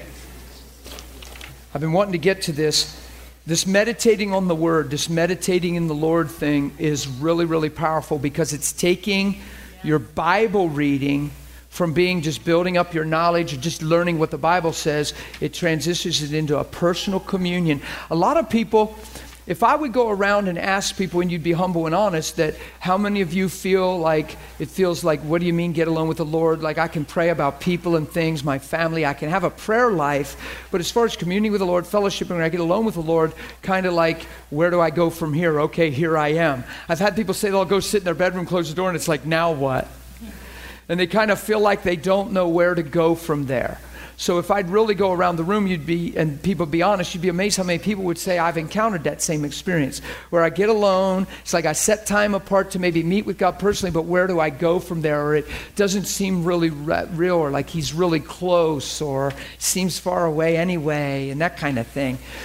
The Word of God, meditating in the Word of God day and night is a big deal. Uh, reading your Bible I, make this comment a lot. I say, you know, I don't read my Bible to know about him, I read my Bible to know him. So just your little motivation like that can be a big deal. So you take the Bible, you can open it up and read it like a history book. Who knows that's true? Who knows you can just read your Bible for information? You just read your Bible to know what it says. And, and, and there's, a, there's a benefit there because it's alive and Holy Spirit will start having a voice in your life in those areas. There's a true conviction that can come in your life in certain areas because of things you've deposited. So there is a benefit in the goodness. But I don't want to just read it to have Bible knowledge. I want to know God. You want to know God, right? So we want to know Him and walk with Him more effectively. So that the Word of God, in the beginning was the Word, the Word was with God, and the Word was God, I realized by the Spirit of God a long time ago, this is like my face to face encounter with Him. I, I look into who He is here and no man can look into his face and live. So as I look in and see who he is, it dismantles who I am apart from him. And it raises me back up in truth. So I don't just find him here, I actually find the truth about me here. And the real me I find here. So I'm finding him and myself in him because we've always been one since the beginning in his heart. He saw me before I was seen. True? So meditating in the word is going to bless you. It's, it's, a, it's a good thing. So I did a little bit of it just sitting there. You know, you're sitting and you're reading, Blessed is the man who doesn't walk in the counsel of the ungodly, who doesn't stand in the path of sinners or sit. And then you begin to express your heart. You declare your heart towards God. You'd be amazed how big that can get, guys. See, it's not about, oh, I got to read my Bible. No, I want to become the truth that it's speaking about. I want to become. The word become flesh, okay?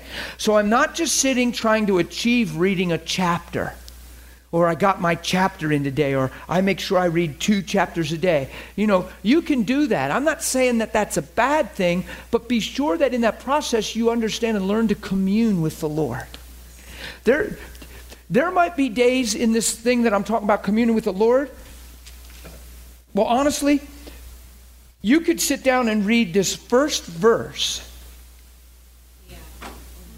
and begin to get into prayer and communion, set yourself apart, deny yourself, receive and put on the new man, you could end up for a half hour just responding to that one thing from your heart in communion with God. And that's total viable prayer, communion, surrender, and grace is all over that. And you read one verse because of what that's saying. And what you do is you sanctify yourself through your prayers. You set yourself apart. Father, I have no need for natural wisdom. And I thank you, Lord God, that you're giving me an ear to discern and hear just the way that seems right to man, that you're making it so obvious to me through filling my heart with truth. Lord God, I've lived a certain way my whole life, and those ways are over. Lord, you're training me up in a brand new way. I'm putting on Christ today. You, you read that and you begin to pray this way and have communion with God. It's amazing how the Holy Spirit will meet you there, how Sometimes you'll leave the room and it'll feel like you just talked a lot about what you were. But here's the thing He's expanding your heart with understanding. You're getting more out of the word. You're not just reading it to get through it,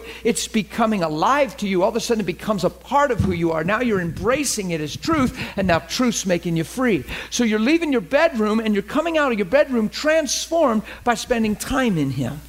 Amen. Why? Because you're releasing faith in an area. And when you release faith, grace comes to meet that faith and begins to mold and etch you. Grace is like what fashions you. Grace is the, workmanship and the craftsmanship of God. It's, it's His skillful hand working inside of you to make you like Him. That's what grace does. Grace is God's ability, it's God's power, and He's willing to use it on your behalf to make you look like Him.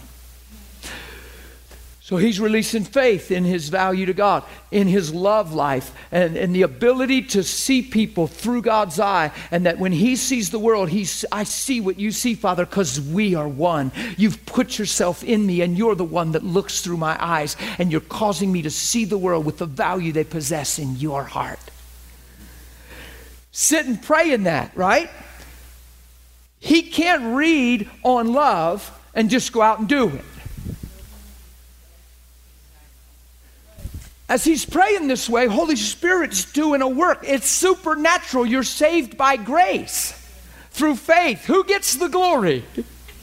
Come on, we're not self made. He's not going to just give some big trophies and some little trophies and some no trophies. Hey, you know, yo, wow, what a great Christian. Hey, and now I just want to introduce to the heavenlies super Christian. You know? And uh, no, what makes us amazing is that He's amazing and we've yielded to Him and His Spirit's working effectually in us. He's not just going to say, Brent, come to the front. He's super Christian. He did everything right. Right? He's not going to say that. I mean, well, Brent, I didn't mean it that way. but it's not, he's not going to get a reward. We're not going to put a little cope uh, cape around him with, with SC on it, you know, super Christian. And then, and, then, and then he leap off the hand of God and glide across the heavens. It's. See, we're, going to weep. It's, we know what we are is by the grace of God. I, before the gospel came to my life, I didn't even care about you. Be real. I didn't even care about you. And if I had anything to do with you, there'd have been something in it for me, whether just our relationship made me feel better, dependency was filled in something, or whatever. But it had nothing to do with valuing you before Christ. Had nothing to do with valuing you. It's only the gospel that changes you on the inside and causes you to see the value of people to where all of a sudden you're not mad and angry and frustrated with people, judgmental. And on the inside, there's not envy and pride and comparison. Where on the inside, you actually look and you love people. Why? Because you've become one with love and you've taken the time to let Him cultivate your heart by releasing faith and saying, I want this. You see? When you do that, that's communion. Grace comes and says, okay.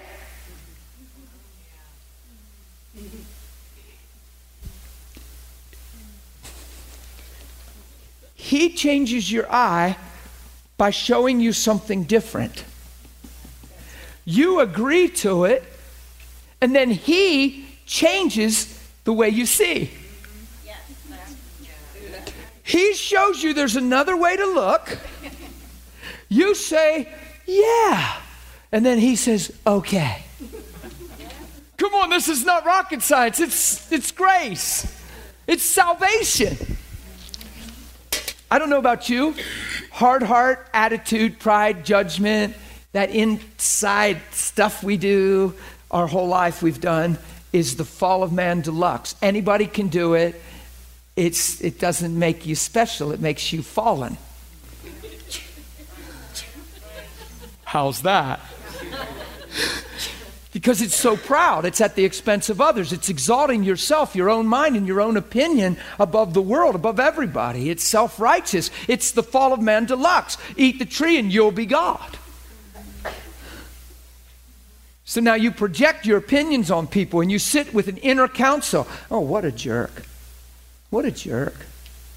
Come on. You're, you're, not, you're, not, you're not somebody awesome if you sit there with that inside your heart and that's the assessment of people around you. Oh, what a jerk.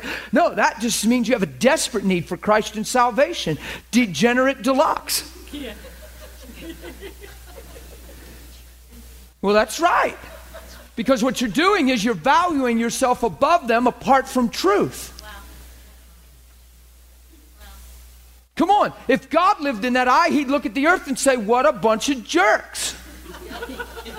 They know what's right and can never get it right. What was I thinking? Why would I love them? Bunch of losers. Come on, that's what that mentality would suggest then. That isn't how God sees us. Self righteousness is a wretched, terrible, awful thing. It's, it's, it's us getting saved by grace and then forgetting how we got saved and then looking at others through a different eye than God looked at us through. That's self righteous.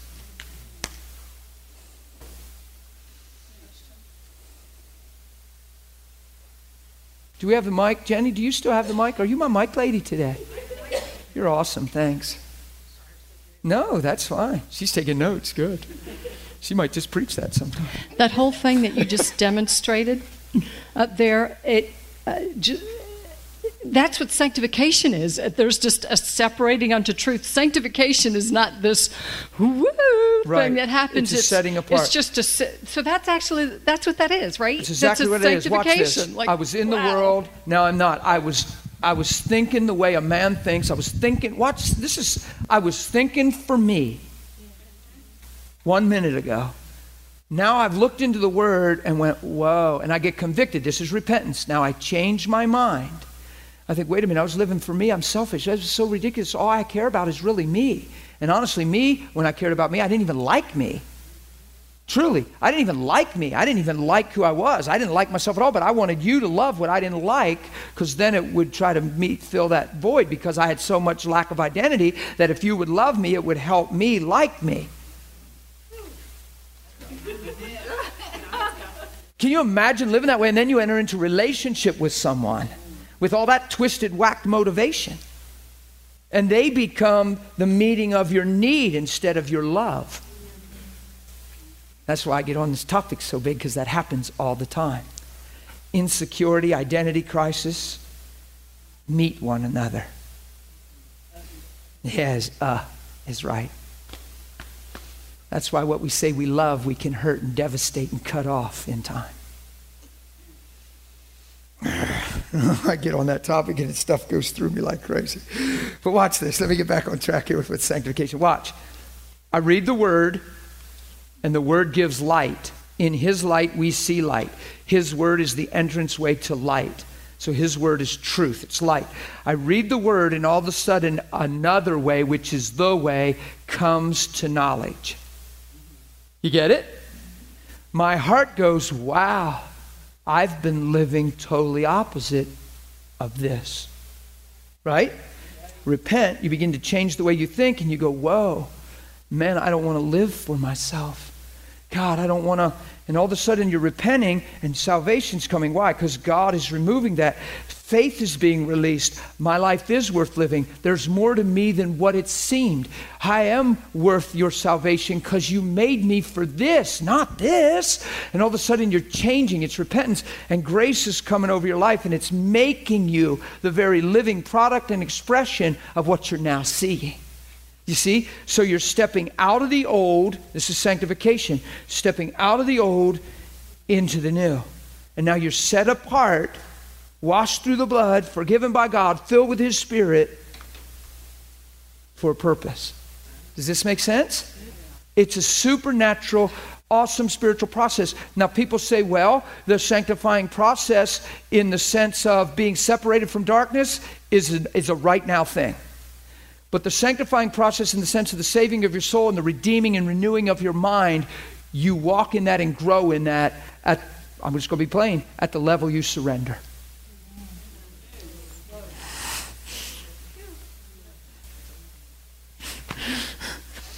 It says, You're, He has already, through one sacrifice, perfected forever those who are being sanctified. That means those who are being cultivated in truth and manifesting truth. You're growing up into Him.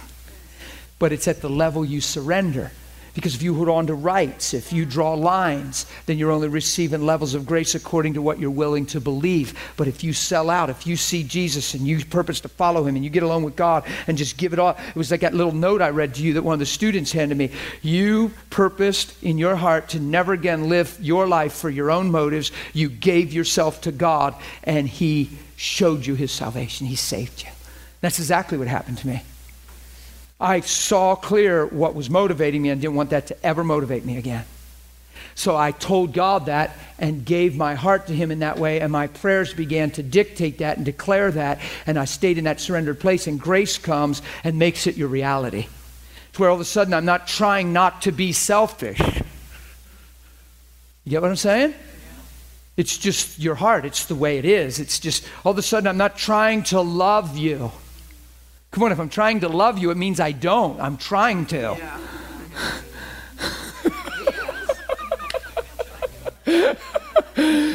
Look, I'm just trying to love, brother. I'm trying to love. No, no. I'm just trying to love him right now. I'm just trying to love him. You'll never get there that way. I saw your hand. I'll call you in a music. Here's what you do when that's trying to happen and you're tending to see the worst in them and they're rubbing you the wrong way. Father, I thank you. You never get rubbed the wrong way. Whatever's causing this and however I feel and whatever's rationalizing my feelings right now, I thank you that you teach me, that you show me, that you even remove that away and just continue to show me the value of this person. You love them. You shed the blood of Jesus. For the last two days, I've been focused on their weaknesses. And God, right now, I just focus on their strengths and the blessing of the potential of their life. And if I would have to, if I would have to, I would speak out and declare their destiny, their value, just as if I was praying over my own life.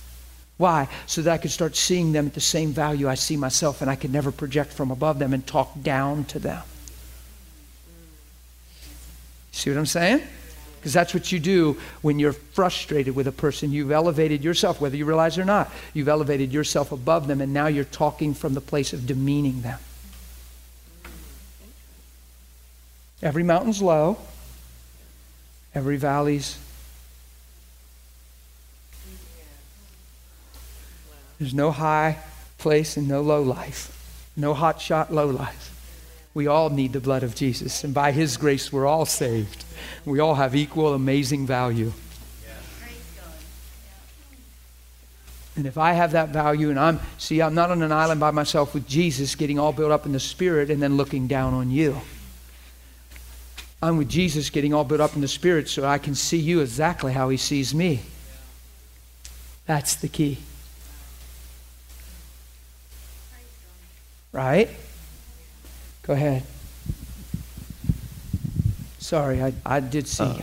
dang, it's like you you like answer the question like when someone raises their hand, you always like start speaking and then you're answering the question before they speak it. Well, good. That was But, probably like- Holy Ghost, probably. We'll blame him. Like he can take it. when I think what keeps me back and probably a lot of people from that intimacy with God is like you don't feel like you're fully pleased pleasing him like he's already pleased with you and you're trying to do it out of a Mhm. um you like I could even look at your life and just see the reality that you have. I'm like oh I want that. I need to do something to get to that for God. I need to really please him so I can have that with him type mentality. And then you go in there and you're you're trying to strive and and you're I've heard you say before like when you're focused on yourself that's where discouragement comes Well, some people get alone in that place, and they and what rises up in them, it, it just sometimes happens automatically, is what you judge yourself in, what you feel still lacking in your life, what you're not fulfilling, what's still missing.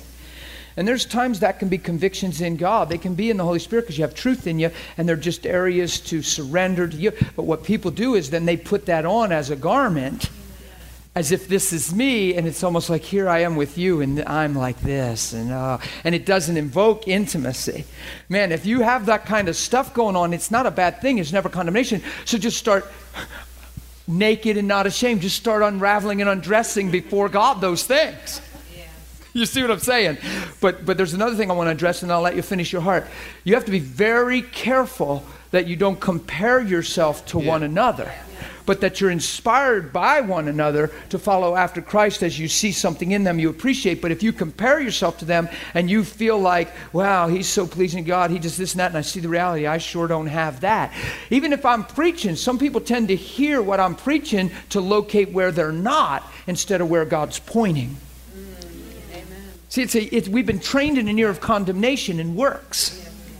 And legalism and law, we don't realize we've been trained in that way. So here's the deal you are already pleasing to Him. He is pleased to love you, save you. So you have to stand there, start there. You're not introspecting yourself, you're getting alone with God. If some conviction rises in your heart in that process, man, the ear you hear it in is huge. All of a sudden, something comes to light, or you think, man, you know, it doesn't have to be this way, or I've kind of held on to this, or I haven't really walked strong in this way. All of a sudden, that to me, I receive that as conviction. Conviction and condemnation, totally two different things. Conviction means to shine light upon. Condemnation means I'm judged for a thing. You're never judged by God. He did not come to judge you, but to save you, right? So when convictions come, don't misinterpret them and let a legalistic mindset beat you down when God's lifting you up. So he's trimming. That's like a circumcision, if you will, of the heart. He's just cutting things off. So take off that garment. You don't look good in that. That wasn't made, for you. that wasn't tailored for you. That is not who you are. You don't look good in that. Take that thing off. You look better undressed, right? Amen. Go ahead, but Well, finish your thought. It's not so much like that. It's like um like I'll get pumped up just realizing who I am in Christ sometimes and then like just being that and then I hear something from some preacher or somebody and then I feel like um it's almost like well I don't have that and then I get in a mentality where I need to work for that type thing. Not like uh, not like putting off sin but almost like like you're you're chasing your tail type thing is what happens. Like you already have it, but you're you're you keep on going to get some Right. special gift. Yeah, and there's thing. still there's something in, uh, and I hope you can hear me clearly. on this that comparison thing because when you hear stuff, it should be exciting. If somebody's talking about something that you haven't walked in, rather than go, man, I don't have that, and then you get under pressure, like you have to become that. Yeah. That's not the joy of your relationship. In other words, it ought to make you like spiritually froth at the mouth, man, and go, whoa, that is so pumped and exciting in me. I would love, yeah, God, that's something I can grow in. It should be a perspective that's exciting. It's something being unveiled and released and built in your life. Do you know what I mean? It's that, it's just that eye, guys. When you weigh like that and you think, boy, I don't have that, I need to have that, because then it has the tone of, I'm not complete till I have that. I'm not qualified till I have that. I'm not accepted. I'm not fully pleasing till I have that. And it puts you back under a yoke. Yeah. Instead of freedom. Here's the you're already free. You're already loved. Look, while you were yet a sinner, Christ died. Dude, while you were an enemy with working works in your mind, he said you're holy, blameless, and above reproach through one sacrifice. You start there and rejoice. And if you look at something in somebody's life or hear a preacher and you get a conviction and say, man, that's never been built in me. Wow, I haven't even thought that. Wow, I feel like I'm lacking in that. God, I so thank you for bringing that to my understanding. It is so my privilege to yield to you in that area. God, and then you cut off the old and you put on the new. It's simply through prayer. But the whole time you're doing that, you're fully pleasing to Him, especially because your heart cares and you want that. You're, you're, you're a teachable person. In other words, when you see that thing, you're not going, whatever. When you, when you see that thing or hear that thing, you're not going, whatever, or yeah, hey, that's cool, whatever. You know, or you're not just deaf and blind and dumb. You're going, whoa, wow, it's saying something, but don't let it shift. Don't any of you let it shift into where it's works. Like works versus relationship. You know, some people start out, the Galatians started out by grace in the Spirit. And Paul asked who bewitched them, and how are you going to accomplish in the flesh what you began by the Spirit? Do you see what I mean? The flesh could be, it doesn't mean some kind of evil flesh sin. It means working things out in your own strength, ingenuity, ability, and effort. You have to be careful to just remain in this place of grace. So here's how simple I am. If you want to, if you have a yes in your heart to the things of God and you want to become that, that's your part. You take that into a secret place of prayer and commune that with God, and grace says, Oh, that's so cool.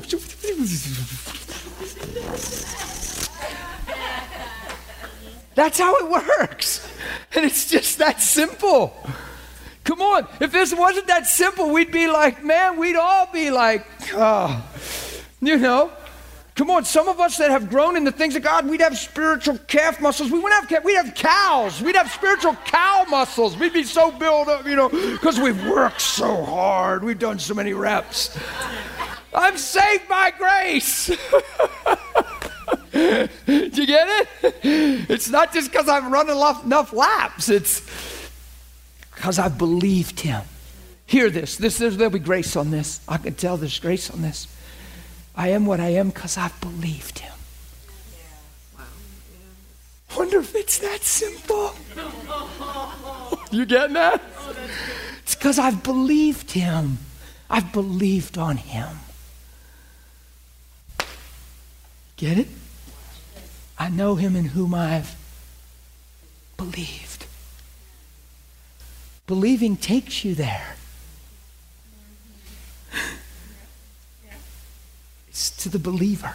It's, it's, see, we think it has to be something more and intellectual and something we can wrap our mind around. No, it's something you wrap your heart around. I believe. What do you believe? He loves me. I'm His. I have the potential of Christ like life. Spirit of God lives in me. I'm not lacking any good thing. His Father's pleasure to give me. I believe all that. Any man that comes in must believe that he what? That he is. That he is what? Everything he says he is. He is. Shane's got a question over there. Comment, whatever he has. It'll be good. Yeah, uh, it it really just hit me yesterday with um, uh, kind of, and this is uh, going off my man's uh, uh, comment and question that he had. Uh, our culture and kind of our society mixed in with some of our church, we're looking for something to fight for. we all kind of look for something to fight for, something we can dig into, something we can become. And I've been really struggling with this because for God, I mean, I want to fight for God. I've been thinking of this like a warrior mentality, you know? I need to jump into God. I need to jump into this intimacy to get something to to grow in Him, so that then I can fight for Him. And it's very much just a part of our culture and part of who we are. And and uh, then yesterday, uh, I, I just have it written in my notes that he said, "I don't want you to become a warrior. I want you to be a child."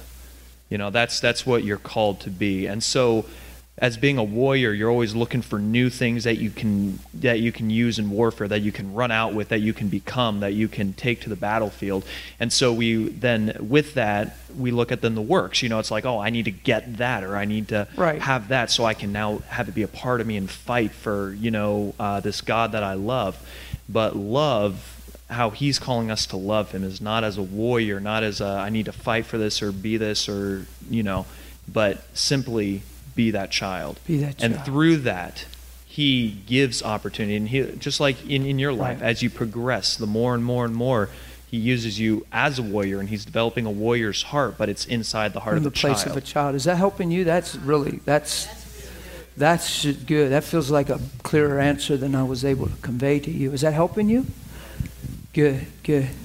It's just really good, but what a good comment for all of us. Because that warrior is in that child. That, that, that's what you become, but that's good. Yeah. You know what you've really taught us is just the child become the child and be love and just love the hell out of them. You don't have to be a warrior. I'm going to love the hell out of you. it's like, ah! No, listen, it's a good thing. We're like, oh my God, did he say that? Did she say that? That's a good phrase. no, I mean, That was gonna make, Jenny, that was you know, not Don't Dan. make the T-shirts up, you know, but, but, but there's a concept there. That's it's just, oh my goodness. Because here's the deal. If we were created in God's image and Christ came and modeled a life that we're called to live and he became what we were on the cross so we can become what he is, it has to be this powerful. Come on, don't turn it into Christian religion. Trying to live the Christian life. It's being sons and daughters. It's learning what it means to be children of God. Yeah. Amen? Communion with God, meditating in the Word. There's so many examples. I, I don't care where you open in your Bible, you can use this concept of meditating in the Word. And uh, Todd was messing with me one time. He took the one scripture, I think it was David in the Psalms, and about the uh, something in the pain and infection or something in my loins or something. It was a, this is a terrible section of scripture. And he said, Well, how do you meditate on that, buddy? we were driving, and I said, Really easy. And I just started to meditate on it. And he went, Oh my gosh. Because it just, I, I, I, I meditated in New Testament light and finished work of Christ. So, because my mind's renewed. Because he was just being silly, and he's like, meditate on that, dude. and, I, and I did too, and I, and he just shook his head and laughed like I should have figured he was gonna. So, but I want to get into some. Did you? Did I see a hand? Was that your hand? Yeah, and um, as I've been listening to you over the years and been around you and stuff, and and seeing how free you are, and I've seen you for since early 2000, and you know, you're just as bubbly today as you were back then. It's not so. my fault. No. but I believe. Oh, and, Go ahead. And, and when you're and when you're around around that, you know, you, you, it's like, well, hey, this is really real. So you you start seeking and finding and and get into that place, like you would, the, the the soaking, the intimate time with Jesus, the intimate time with God. But along with that, I found too, it's a place of where you talk about becoming selfless. It's surrendering everything that there is. It doesn't right. matter what, what comes up. If it's not surrendered, it has to be surrendered. That's exactly right. And here's why that's so important. It's not some legalistic thing with God. I have to have all of you or I have none of you. So it's not like that. See, until you become completely surrendered, you won't completely see different than you've seen before. You'll see through what you don't let go of. You'll still see through the way that seems right to a man. Where at what point does your mind get renewed? See, it says, do not be conformed to the world, but this is phenomenal. Transformed. How? By the renewing of our mind. I meditate day and night in the Word. I start saying yes to the Word. I yield. That's the place of surrender. All of a sudden, the way that I thought was the way is confronted by the way. And in humility, I yield and say, This is higher wisdom. This is deep. This is awesome. Or, wow, this wasn't wisdom at all. This is the truth. And, and it's a whole joyride of just being transformed through the knowing of truth. It's, and then your whole eye, this whole gospel's designed to change the eye you look through to see situations through love, through Him.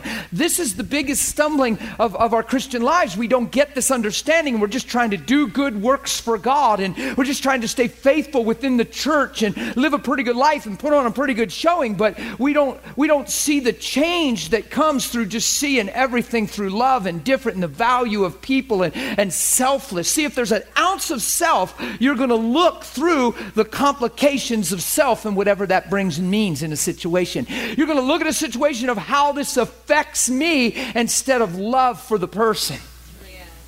It's the automatic response. When that's your motive, when there's a motive down in you that's less than surrender, what Anthony's saying, then your eye's going to channel through that and agree with that. And you don't realize because you are pure, you love God, you know you need a Savior, but yet there's still as much fear or anxiety or hurt or jealousy in some people's lives that absolutely you look at them and you know they, they love Him and understand the beauty of what He's done this way.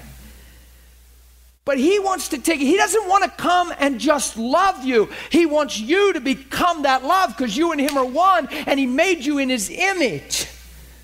So the whole finished work of Christ, I say it over and over, is not to get you to heaven. It's to get heaven back inside of you and transform your nature back to His so that you're in the world and not of it and you shine forth as a light holding fast the word of life. It's Philippians 2. Amen. Trish? Did you have a question? Can I repeat it, or do you have a co- long comment? You need a mic. Okay, I'll just repeat it. She said. Um, how do you know? I mean, how can like the whole surrender and not being selfish, not be a doormat, not be. Oh, that's well, yeah. That's a good, that's an important question to ask because some people have a doormat. They think they can be a doormat. I you I can't be a doormat. Jesus wasn't a doormat. He was the mo- that was the most unjust act ever done to a man. He wasn't a doormat. He was the perfect example of love. He took no account of a suffer wrong, and what he did, he did for the better and sake and whole of, uh, of the whole. I mean, for the sake of the whole. He, he gave his life. Our psychological thinking would tell Jesus, man, you don't need to go through this. Man, you can't let people treat you. You just can't let people walk all over you, brother. You are so pure and so loving and mean well. And there's a time, sir, you need to draw a line. You can't go die on that cross. When Peter told him this will never happen to you, he said, Peter, you're listening to the devil and you need to get back in tune with God. You know what he said? You're thinking like man thinks. Why? Because man thinks for himself. So watch this. When you're watching Jesus and you begin to value Jesus, now watch, you're going to see something about Peter and why he got so sternly corrected, okay? Because when you start valuing somebody and really caring for somebody and they're meaning something to you, then you sentimentally defend them. You, you attack anything that threatens them because they're a blessing to you. Now, we call it love. Watch. You know what Peter was saying when he said, This will never happen to you? He was telling him what's going to happen. He said, This will never happen to you. And Peter, Jesus really corrected him. He said, Get behind me, Satan. He was saying, Man, that mindset's coming straight from the pit of hell. Why? Because it was totally self serving. It had nothing to do with love for Jesus, it had to do with themselves. Watch what Peter was saying. This can't happen to you. You're the best thing that ever happened to me, and ain't nobody taking you from me. I ain't living without you, and they aren't doing this to you. You're the best thing that ever happened to me, and this shall never happen to you. You're amazing. You're a gift from God. You're awesome. Da da da da da da da. And then, because of that little twist of self interest, we start identifying psychologically that, you know, you could be a doormat. I say this and I chuckle because it's so true. Like, we have this phrase in the church all the time, and I get people to come and they counsel with me all the time, and they say, Yeah, but you don't understand. They are so emotionally abusing me. And in the church, we believe that's possible, and that's why we're emotionally abused. It's impossible for you to emotionally abuse me. I know who I am. Totally impossible. There's no way you can. I don't care if you talk mad at me, scream at me, and curse me every time I come out of my front door to come to this church if there's people chanting with signs and calling me terrible things. How is that emotionally abusing me? The only reason in a marriage you can get emotionally abused by your spouse that doesn't see the value of you, or who you are, is because you don't realize the reason they can't love you is because they can't love themselves. They don't see the value of their own life. They don't love their own flesh. And instead of hurting for them and crying, we get hurt by them instead of hurting for them. And then all our prayers are hinged based on hurt instead of hurting. Oh boy, come on. This is all going to come out in, the love thing, and it's a little bit coming out now. But, but, but just because you believe you can be emotionally abused, you're a target. You're just, you're just a sitting duck waiting to happen. You're just abuse waiting to happen. You, you can emotionally abuse me. It's a funny thought to me. See how flaky I get when I preach it? Why? Because I know who I am. Come on, if somebody's emotionally abusing me, it's because they don't know who they are and they obviously don't know who I am. So it's their capacity, it's all they know. Father, forgive them. They know not what they do. Our hearts should cry for people in that situation. It's so important for you to be rooted and established and grounded in truth so that nothing else can eat your lunch and identify you. So you don't put on the harsh words of people. You don't put on the neglecting rejection of people. Come on, what are Christians doing rejected and even counseling and talking about it? Because we don't know who we are. How can you reject me now that He's accepted me? And that is not some arrogant, audacious place that says, Well, I don't care if you don't like me. You don't have to like me. Jesus loves me. You don't need to accept me. He's accepted me. No, you've already been hurt. Talking like that. It's not some high ho triumphant declaration that's at the cost of your value to protect myself. No, it's a sincere man. So, how can you reject me? I'm in, guys. So if you don't see the value of my life, if you don't understand the purpose and destiny of your and my life, and you're misreading it, why am I rejected? And how can I lay down my life and you not appreciate it and me become a doormat when I love you? Jesus wasn't a doormat, but psychology would reveal him as a doormat. Certain circles and peers, if you left it up to Peter and the disciples, he would have been a doormat. And if Jesus had the ability to be talked out of truth, he could have been maybe compelled then by his peers to not go to that extreme because he's the last person that deserves that and people just don't appreciate you. And there's a time you need to just take a stand and, and, and let people reap what they sow because da da da da. And you could wrap language around that all day long and miss love. And Jesus would have nothing to do with that and actually called it the devil, guys. He said, You're not thinking like God thinks, you're thinking like man thinks. So he attached the devil and man not thinking like God together. Come on. Sentimentally, we've intervened in situations. Sentimentally, we've counseled and befriended people and people we've taken a liking to, and we've tried to protect them, but we've done that out of our own sentimental hearts because we know how we'd feel if they were in their shoes and we're trying to save them from something. Only empowering us to hold on to ourselves. No, we need to be saved from ourselves. That emotionally abused when it doesn't, it, it, it's, it's very challenging to people because we've embraced the language. We, we accommodate, we understand what it means to be emotionally abused, and we accommodate it. We, we think it's possible, guys. And because we think it's possible, we are emotionally abused. Look, I'm not exploiting my wife, but when I got saved, my wife got saved with me after seven weeks, and then I start, I was growing, and she started comparing herself to me and other things, and people were loving on me, and oh, you're amazing, and she'd hear this constant, your husband is amazing, your husband is, and then she started to believe that she's not amazing, that they're only talking to her because she's my wife, and all of a sudden she has no value, I have all the value, and she's just on for the ride. So I would tell her, Kim, don't let that happen to you. That is just a lie. You're this and you're this. Well, you're supposed to tell me that. Well, that's the right thing to tell me. Well, you just need to tell me that. Well, for about six years, she lost herself and went. I've never shared the depth of stuff with you, but she, and now it's on tape, and now it's, but it's not her. She, God has been growing her out of all that. But who knows? Every person needs God reality for their own heart.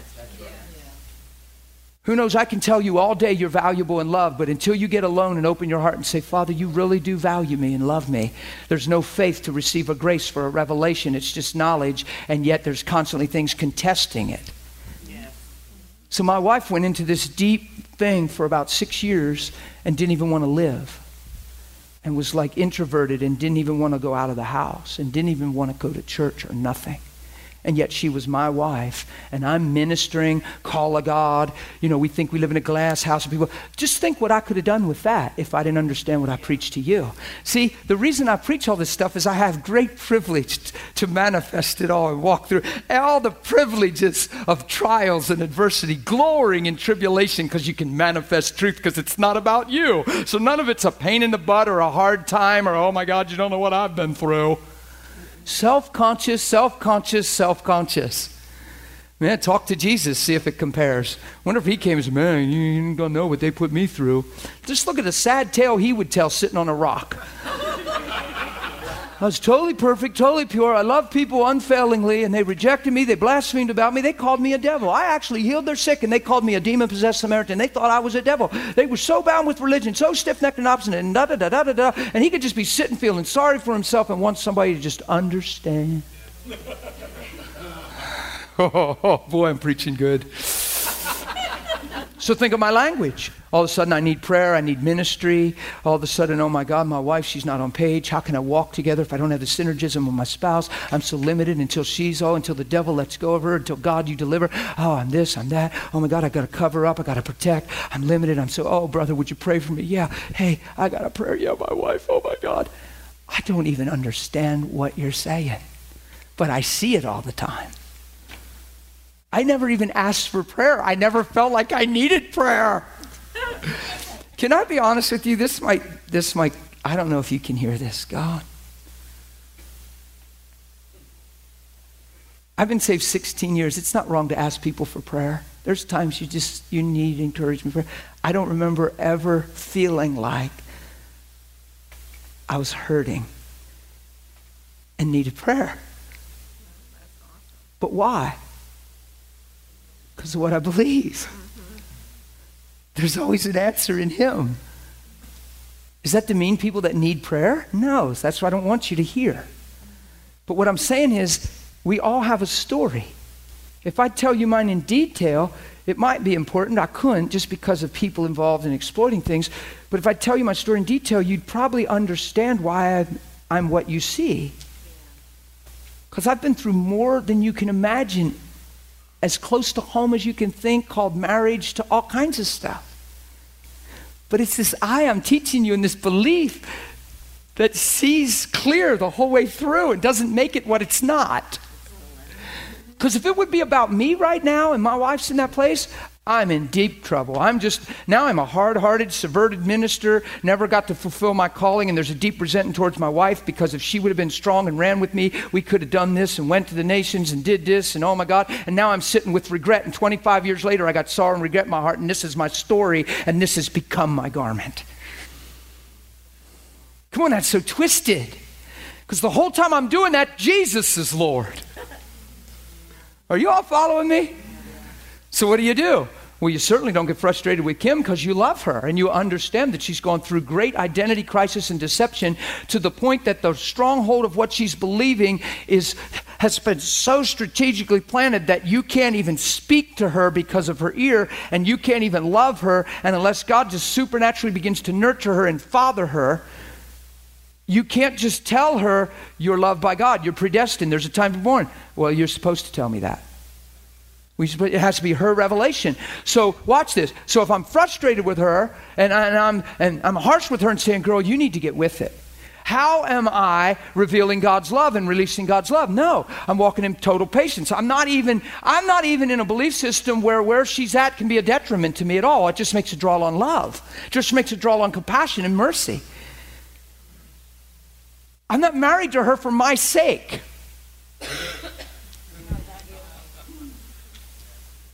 Hello? See, I can talk like this because I've lived this and lived this, and I know what I'm talking about. It's fun for me. Because I watch people, people would call me to pastor them and counsel them in their marriages and weren't even going through an eighth of the things I was in the middle of, and they were calling me and they were devastated. And nobody knew what I was in the middle of, and I was the one giving them counsel, and they weren't even going through an eighth of the scenario. And just because their spouse was being mean, they were falling apart. Or you know this, and well, well, they don't ever want to agree with me. Well, when I say this, they want this. I don't know, I can never be one with them. And now they're ready to give up on Christ. I'm like, what? time after time, I get these phone calls. I would say, Lord, this is getting funny. I'd be like, and I was like, these people are calling me. And it was like, I went, duh. It was like he said, don't you get it? Because you don't see yourself as a man with a problem. And if your situation is much more extreme than some of these phone calls, don't you see why they're calling you?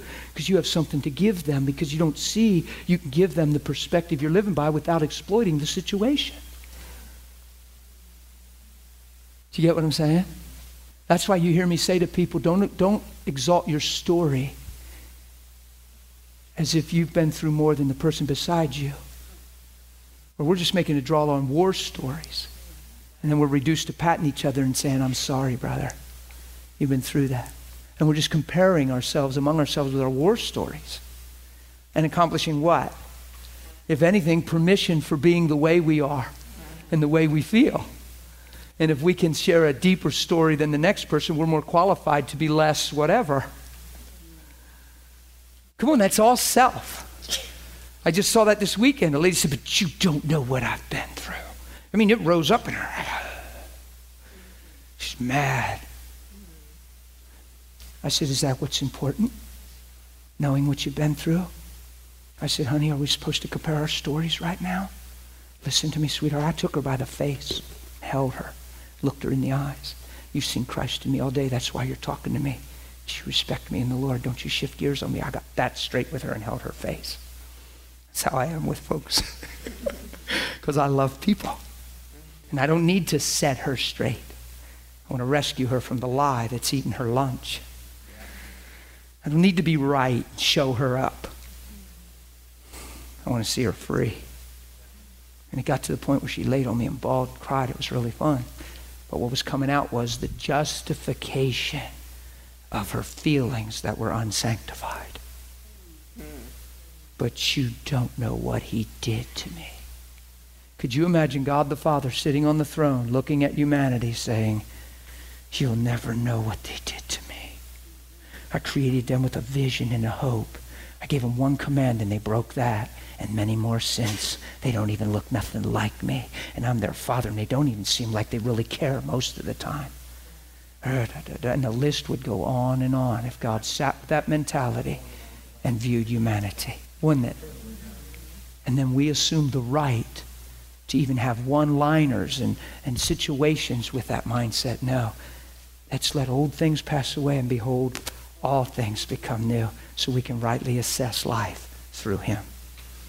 Because if God's not sitting on the throne assessing you that way, why do you embrace the right to look through other eyes? It's the only place you're going to find truth. That's why the church is hurt, rejected. Well, I was really hurt by the church. What are you doing hurt? What do you mean you were hurt by the church? You see what I'm saying? I understand there's innocent young people and they come into the church and da da da and they don't know and they get taken back. But somebody needs to be there to impart truth to them rather than wrap their, arm around and say, Yeah, I'm sorry, I got hurt too.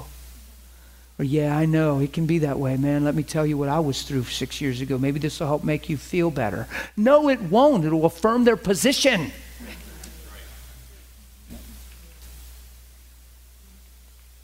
We're trying to relate instead of set free.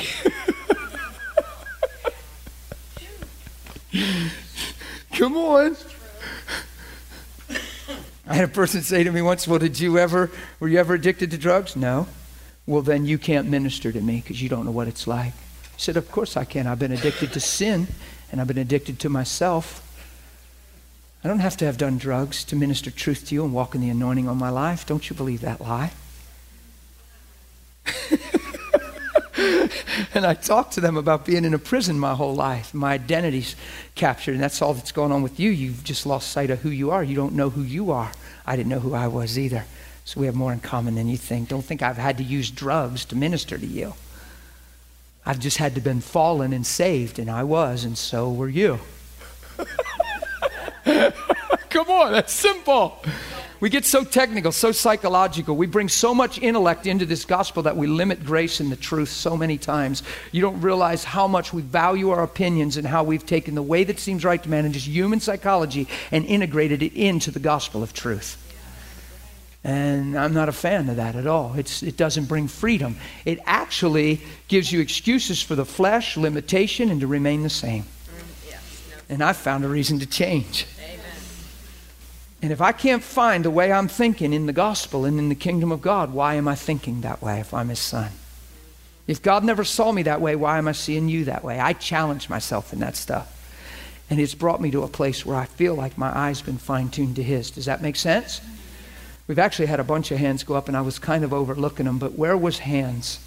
I was just kind of in the middle of a point. It doesn't mean, remember I told you in the beginning, you have to give me, if I don't call on it just means I'm, we all okay? Okay. So most Hang on. So mostly your people come to you and you're going to teach them basically what you're teaching us, who they are. Rather as than- opposed to praying for them. Rather than minister them, we are so ministry minded. We're so quick to try to move in the ministration of Holy Spirit. There's a place where one touch of God can just position your life, transform your life, change your life. I understand that. I honor the touch of God. And I pray that way with people a lot. But where the strength of my heart is, He's the Lord is the spirit of counsel. And we need a good teacher called Jesus' life, right? The gospel to impart truth to us. Because what's our best friend? Truth is your best friend. What makes you free? What makes you free? The touch of God's presence or truth? You can say, well, the touch of God's presence. Well, the touch of God's presence is awesome, but the Bible says truth makes you free. Do you understand what I'm saying? So, truth's your best friend. Now, watch this. Somebody comes to an altar and they want prayer. That's one thing, and that's fine. And I can pray for them. But when I hear their heart or I see where they're coming from, I have more of a faith and more of a conviction in my heart to address the way they're thinking because I know this. I know that if I pray for them and nobody imparts truth in the way that they're thinking and helps adjust them, if they continue to think the same, they'll experience the same. And somewhere down the road, not even too far, they'll be up here again for some level of prayer in the same manner. And they're waiting for the touch of God instead of the transformation of truth. Wait. I, I'll let you then. Yeah, let, let- she's going to share one more comment and then give it to Brent. However, so we got that. Now, however, in the situation for your wife, I'm sure there were times, maybe all the time, that you prayed for her, not in front of her necessarily, but you prayed. I'm a different guy probably in that way. I didn't intercede every day for her. I have a calling, I have a destiny. I live by faith. I'm in a position of faith. So who knows if you add up those situations that are dear to your heart and you begin to intercede all day, you are consumed with what we call prayer. So it, It is it's faith. Pretty much. Pretty much. That's how I live. I, I said, Father, that is not who she is. And I thank you that has no power over my life. You have taught me to love. My God, you love her so much. Thank you for bringing her up and out, teaching her, confirming her heart, and give me the wisdom to just continue to manifest you and be like you are to her and be a living example. Thank you for the wisdom to love my wife and be a husband under her. And da da da. And I'm going to run this race. I was I was questioning if I was doing right. There's always people that tell, well, yeah, but you should be interceding every day. I had a friend that interceded day and night for their child, and God visited them in the night, and da da da. And we throw all those experiences and testimonies up, and, and then we write another book, how God delivered my child, and then we're all trying to do what that person did, and now we're mechanical Christians trying to grab a hold of other people's testimonies. How about just where faith is? When I got saved, my, my marriage was over. My wife was not in a good place. And when I got saved, I thought I hated her. I was actually happy. We were finally dividing because I thought, I'm going to find me a, a new girl and just live my life and get a new model. I'll just start over. It'll be fun and exciting. And that's where my mind was. And I was like, who cares? And I was really in that place. As soon as I got saved, I knew I loved my wife. She wasn't in a place like that. But here's what I said to the Lord I said, Father, if I'd have been living in Christ all these years and living what I was created to be, none of this would look like it does. I release her of all responsibility. It has nothing to do with anything she's ever done wrong. It has to do with me not being sincere with my heart and life and living for your glory. And God, I release my wife from this marriage in the sense of responsibility. And I take responsibility on my end that I have not been a man of God. And I know your will is to restore my marriage, and I put it on the altar of your mercy, and I thank you, your will be done. And I never even thought about or prayed for my marriage one more time. Seven weeks later, God, the Holy Spirit, came into the bathroom and illuminated my wife, and that was an amazing story. A year to a year and a half later, as I was really growing the Lord and started entering more into ministry stuff, is when these things started hitting my wife. And I saw it happening very subtle. And I would address it, and she would just kind of wouldn't say much. And then it happened even more. And then all of a sudden it was out in the open and she's crying and I'm just your wife. And I'm thinking, well, that ain't a bad thing. She's like, I'm just your wife. And I'm like, what do you mean? And I realize what she's saying is people only acknowledge me because of who you are. People only pay attention to me because I'm with you and it's the thing to do. It's not because I'm special. And she started believing that to where when I remember one day walking in the kitchen, I said, Hey, girl, and I spun her around. I just had come in and I said, You're this and that. And she just stared at me and said, Thank you. And I went, Whoa. I said, Honey, if anything ever just went right past you that I said, it was right there. It kind of bounced off that window back there. And I said, Listen, I said, I know you're going through stuff, but I said, The Bible's true and it says that about you. It's not the right thing to say. It's the truth. I kissed her on the forehead and went and changed and did. I didn't. Man, she won't even receive my love. And man, I don't know what's wrong with my wife. Why doesn't she get with it so we could just doesn't have to be this way? What? See, that's self-serving. That's me and the relationship for me. And now it's all about how she's not making my day better. And now I'm a man with a troubled spouse. I don't understand that.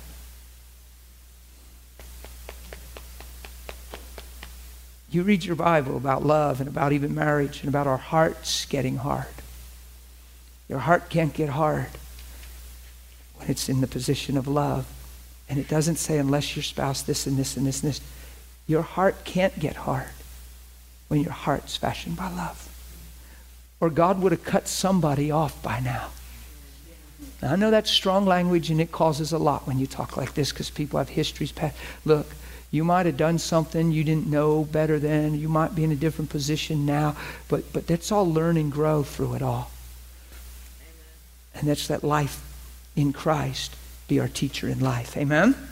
So I know that's a heavy statement because there's people that have been divorced, there's people remarried, there's people, all kinds of stuff. What I'm saying is, you know who you were and you know who you're becoming. Let who you are today be the finished work of His love.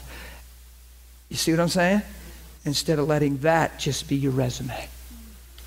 There's people that have made mistakes in their marriage and shut off and cut off and grow to realize what they did years later and go, God, that could have been different. Oh, that's when changes. That's repentance. That's new creature reality. And all of a sudden, they're not even that person. And all of a sudden, wow. So rather than go, oh, man, no, wow, there's a whole new way of living. That's the kingdom, not regret. Amen? So it's very hard sometimes. There's so much with relations and marriage and so much pain. My concern is all the pain in people's hearts because of these things. And I'd rather address the pain. Pastor said it on Sunday. You know, you need to pray for my husband so he stops pushing my buttons. And Pastor's saying, I want to pray that there's no more buttons. Why is there buttons? Let's get rid of the buttons. Come on. Okay, Satan pulls the control panel of Catherine's life out and looks at her vulnerabilities in her life through her words, her emotions, her past, and her resume, and he checks the control panel of her life and he says, Wow, if I just press here, seems to me if I just press here, here, and here, haha, get a good response. And he slides that back in. That's what happens to people all the time. He knows just where to push because he knows what determines your joy, your encouragement. He knows. And all of a sudden he's pressing. We got to get to the place where we grow in love to where there's nothing to push, or if he pushes it, it's out of order. It doesn't work anymore. It used to work. It doesn't work anymore. He used to push that thing and have you for three weeks a mess. And then you'd slowly, and then he'd push it in three weeks a mess. And after a while, you were so tired of getting up because you're so tired of being a mess that now you're just waylaid. No, he wants, God wants to get you in a place where he pulls out and pushes it, and there's just no avail. There's nothing to push because your perspective's changed and your reality sits in a different place. So that's true when Pastor preached that, that fence message was really good. So he's carrying a fence around, a fence. See his little fence? That's his offense. So his sermon was living without offense. so he talked, but it was just good. But, but his question was, why do you have so many buttons to push? Because if you're living with buttons to push, it's just a matter of time till it's getting pushed. If I expectations put expectations all over your shoulders, see, here's the funny thing. You're to live trustworthy in the sight of God and men. But I'm not to put my trust in you. Right. That's right. But you're to live trustworthy. But I'm not to put my trust in you. By the time I put my trust in you, then my expectation is disappointed. And all I can see you for is your failure and weakness. And then I miss the value and potential of your life because all I can remember is how you failed me. That's right. You put your trust in no one. Your expectation is from the Lord. See, you're called to love. Watch this. Oh, this is going to stretch you. You're called to love, not be loved. The beloved comes from Jesus. Is it nice to be loved? Are we all called to love one another? But if I hold you to that, I'm going to miss my part. Now I'm going to search out an atmosphere to see if it's loving, and it should be because I'm there. well, I went over to that church. I ain't never going back there again. I was like, there was nobody even greeted me. There wasn't no love in the house, man. And now you're just a product of that lovelessness, and now you just have a criticism and a gossip, and you're sowing that into 40 other people's souls for the next two years. And you're painting a picture of an atmosphere because you went in there with a deficit, assessing, searching, instead of just being. Because if I walk into an atmosphere being love, I'm not aware of what's not coming at me called love because I'm busy loving. Because I'm not on the earth for you to love me, I'm on the earth to love you. Hello? Come on. God made man in his image, and God is. So we're created to be loved, not to need love. When God and man got cut off through sin, he became in desperate need of love because the source of love got cut off, so he started looking for love. And every one of us was born into that deficit. That's why, until you get formed in Christ and molded in Christ and understanding through Christ, you really can't love like Christ. You can need one another, and we say, I love you, but we're really saying, I love you. Do you love me? And it's an emotional exchange. It's a self serving emotional, I do for you, you do for me mentality. Psychology, 50 50. Marriage, 50 50. What are you talking about? If you have a mentality that says marriage is 50 50, then you have an expectation on your spouse and they can fail you because it might be 60 40 and hey, you better pick up the slack pile. I'm carrying more than I need to. Where's love? It's love. It's not 50 50, it's I love you. I'm not seeking my own, I give myself to you for your sake. That doesn't sound like now make sure you pay up your end. I love you. See, we don't understand. I've read, I, I actually, I haven't read Christian relationship books that reveal Christ. They just, it's the world's way with Christian attached to it. It's, it's a camouflage. It's, it's, the, it's the way the world lives with Christian incorporated. All right, it's Christian psychology, and, and uh, I'm not saying that in a demeaning way that I'm against Christian psychologists. What I'm saying is the mindset that comes from God can't be intertwined with fallen man. We assess fallen man, his relationships, his emotional patterns, and we lock him into that when we're born again and all things are new. Why are we assessing a fallen man and how he functions, operates, feels, and thinks, and then trying to accommodate that when that's to change? That's why I tell people I'm either the most deceived man on the planet and in deep denial and need serious help now, or I'm free and I'm banking on free. Free, yeah. I just am because of the eye I live through. Because look, I was created to love, not be loved. So if I know that and become that in prayer, you don't owe me a thing. So you can't fail and break my heart because you're not in position to. Why? Because I love you. How many relationships start out starry eyed and loving, and now they won't even talk to each other and they even say, I hate them? Because you don't even understand love. It's just an immature human. It's a fallen, it's starry, it's, it's self serving. It's, I need you for now. That's why you can see a person when they're saying they're in love. There's a person that all of a sudden they look at the person and just say, Look, I just, things are changed and I just don't think I love you anymore. It's not like it used to be. I just don't love you anymore. And they look cold and callous and they can just walk away like nothing, unscathed. And they've slept together. They could even have two children together. And all of a sudden they're just like, I don't think I love you anymore. What? This is a jacket you put on and off? What do you what do you mean? Well, and then psychology explains it. Church counselors explain it. Ah! No, you never understood love. Never, you needed them, and now you shifted and changed, and your life changed, and something shifted, and you don't see the value in them anymore because they don't. You don't have the need they used to meet. Something's changed, and you can just, as cold, cut them off because they're of no value to you anymore. And then they're hung, devastated, can't even live, can't even go on without you. And we call that codependency and da da da. Well, it's, it's because it was needs driven in the first place, and this need still hasn't changed. And now you're my life walking away. And I can't live without you. Well, who's that? I can't live without you. Where's that go? Who's that? Who does that belong to? Not this. The reason this should be here is because this is true, and I've come to who I am in Christ now, the fullness and strength of my life. I can finally love you, not need you. So, because I can't live without you, I have the capacity to love you. So, out of the fullness of God in the man, he reached in and brought forth the woman. So, if there's a woman, it should come out of the fullness of God in the man.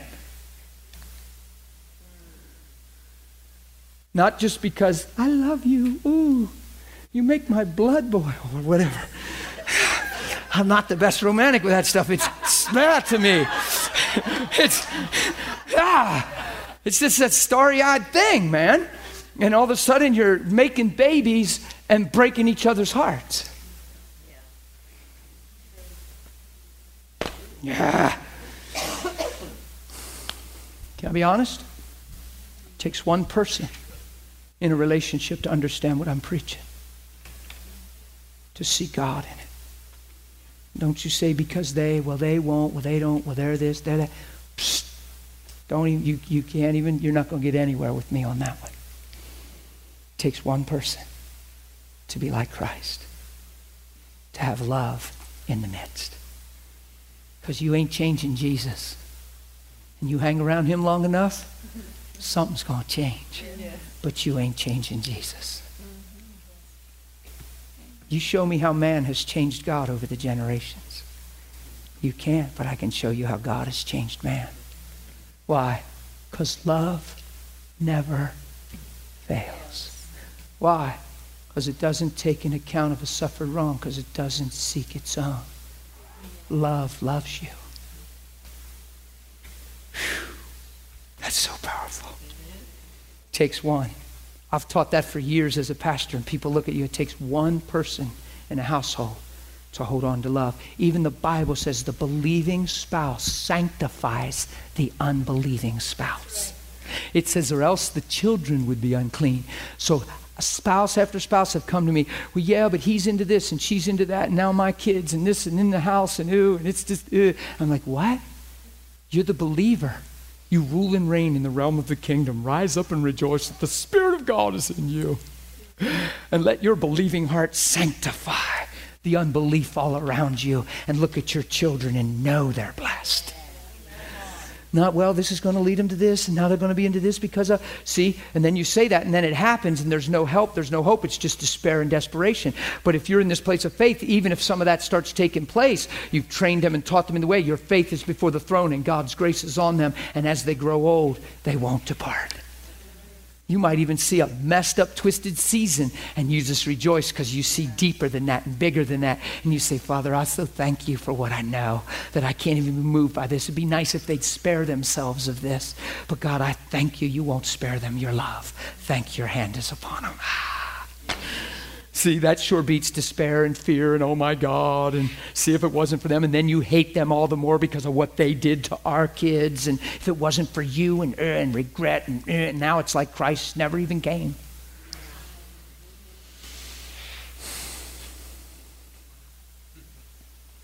I'm done. I'm done. We'll get on to this a little more, though. This love thing will be good. I still have my confession sheet. I'll do my best to hit it tomorrow. but this is school. You get on other topics. Amen? Can we do something? Can we stand to our feet and just honor Him and yield to Him? I just feel like I don't know why. I don't remember doing that in the last school. It's not something we did before. I just feel like it's humbling to stand before Him and honor Him as King and the just and righteous judge, whether you want to lift your hands or whatever, but please turn your heart to Him. Father, your way is the way that's right and righteous, unchanging and unfailing. Your love is amazing. And what I'm excited about and what I thank you for is that everyone in this room is entitled to your kingdom through the blood of Jesus Christ. And I ask that you continue to open up our understanding, our want to, our desire, and our wills to you, that we surrender and become one with you. Give us grace, each one of us, in our respective situations, lives, the way our minds have been molded and shaped in things, the way we think, the eyes we look through. Let it all come together and be one big revelation of truth, and let us all be found in one faith, one spirit, and one love. Father, I ask you to have your way in every one of us and continue to let these things cultivate us and groom us and shape us to look like you. We want to look like our daddy. We want to be just like you. Let us not just get what you can do for us but how you can make us more like you. Father, we're not fixed on what you can do for us, but how you can make us more like you. I don't want to just be free in my finances. I want to be free in my heart. I want to be free in my mind. I want whatever I do to prosper because it's coming from a pure place called the love of God. And I ask your grace on every one of us right now. And I feel like, Lord God, there's a couple people even challenged with some of this right now we've shared in the last 20, 30 minutes. I ask you to work it all out and have your way and make sense and interpret this truth into their present situation and let them make sense of the truth and see clear and come out of it looking and living just like you. Father, I thank you. I bless this school. I bless these people, everyone on the internet. Just thank you for your word becoming flesh. In Jesus' name. Amen? Amen. Bless you guys. Love y'all.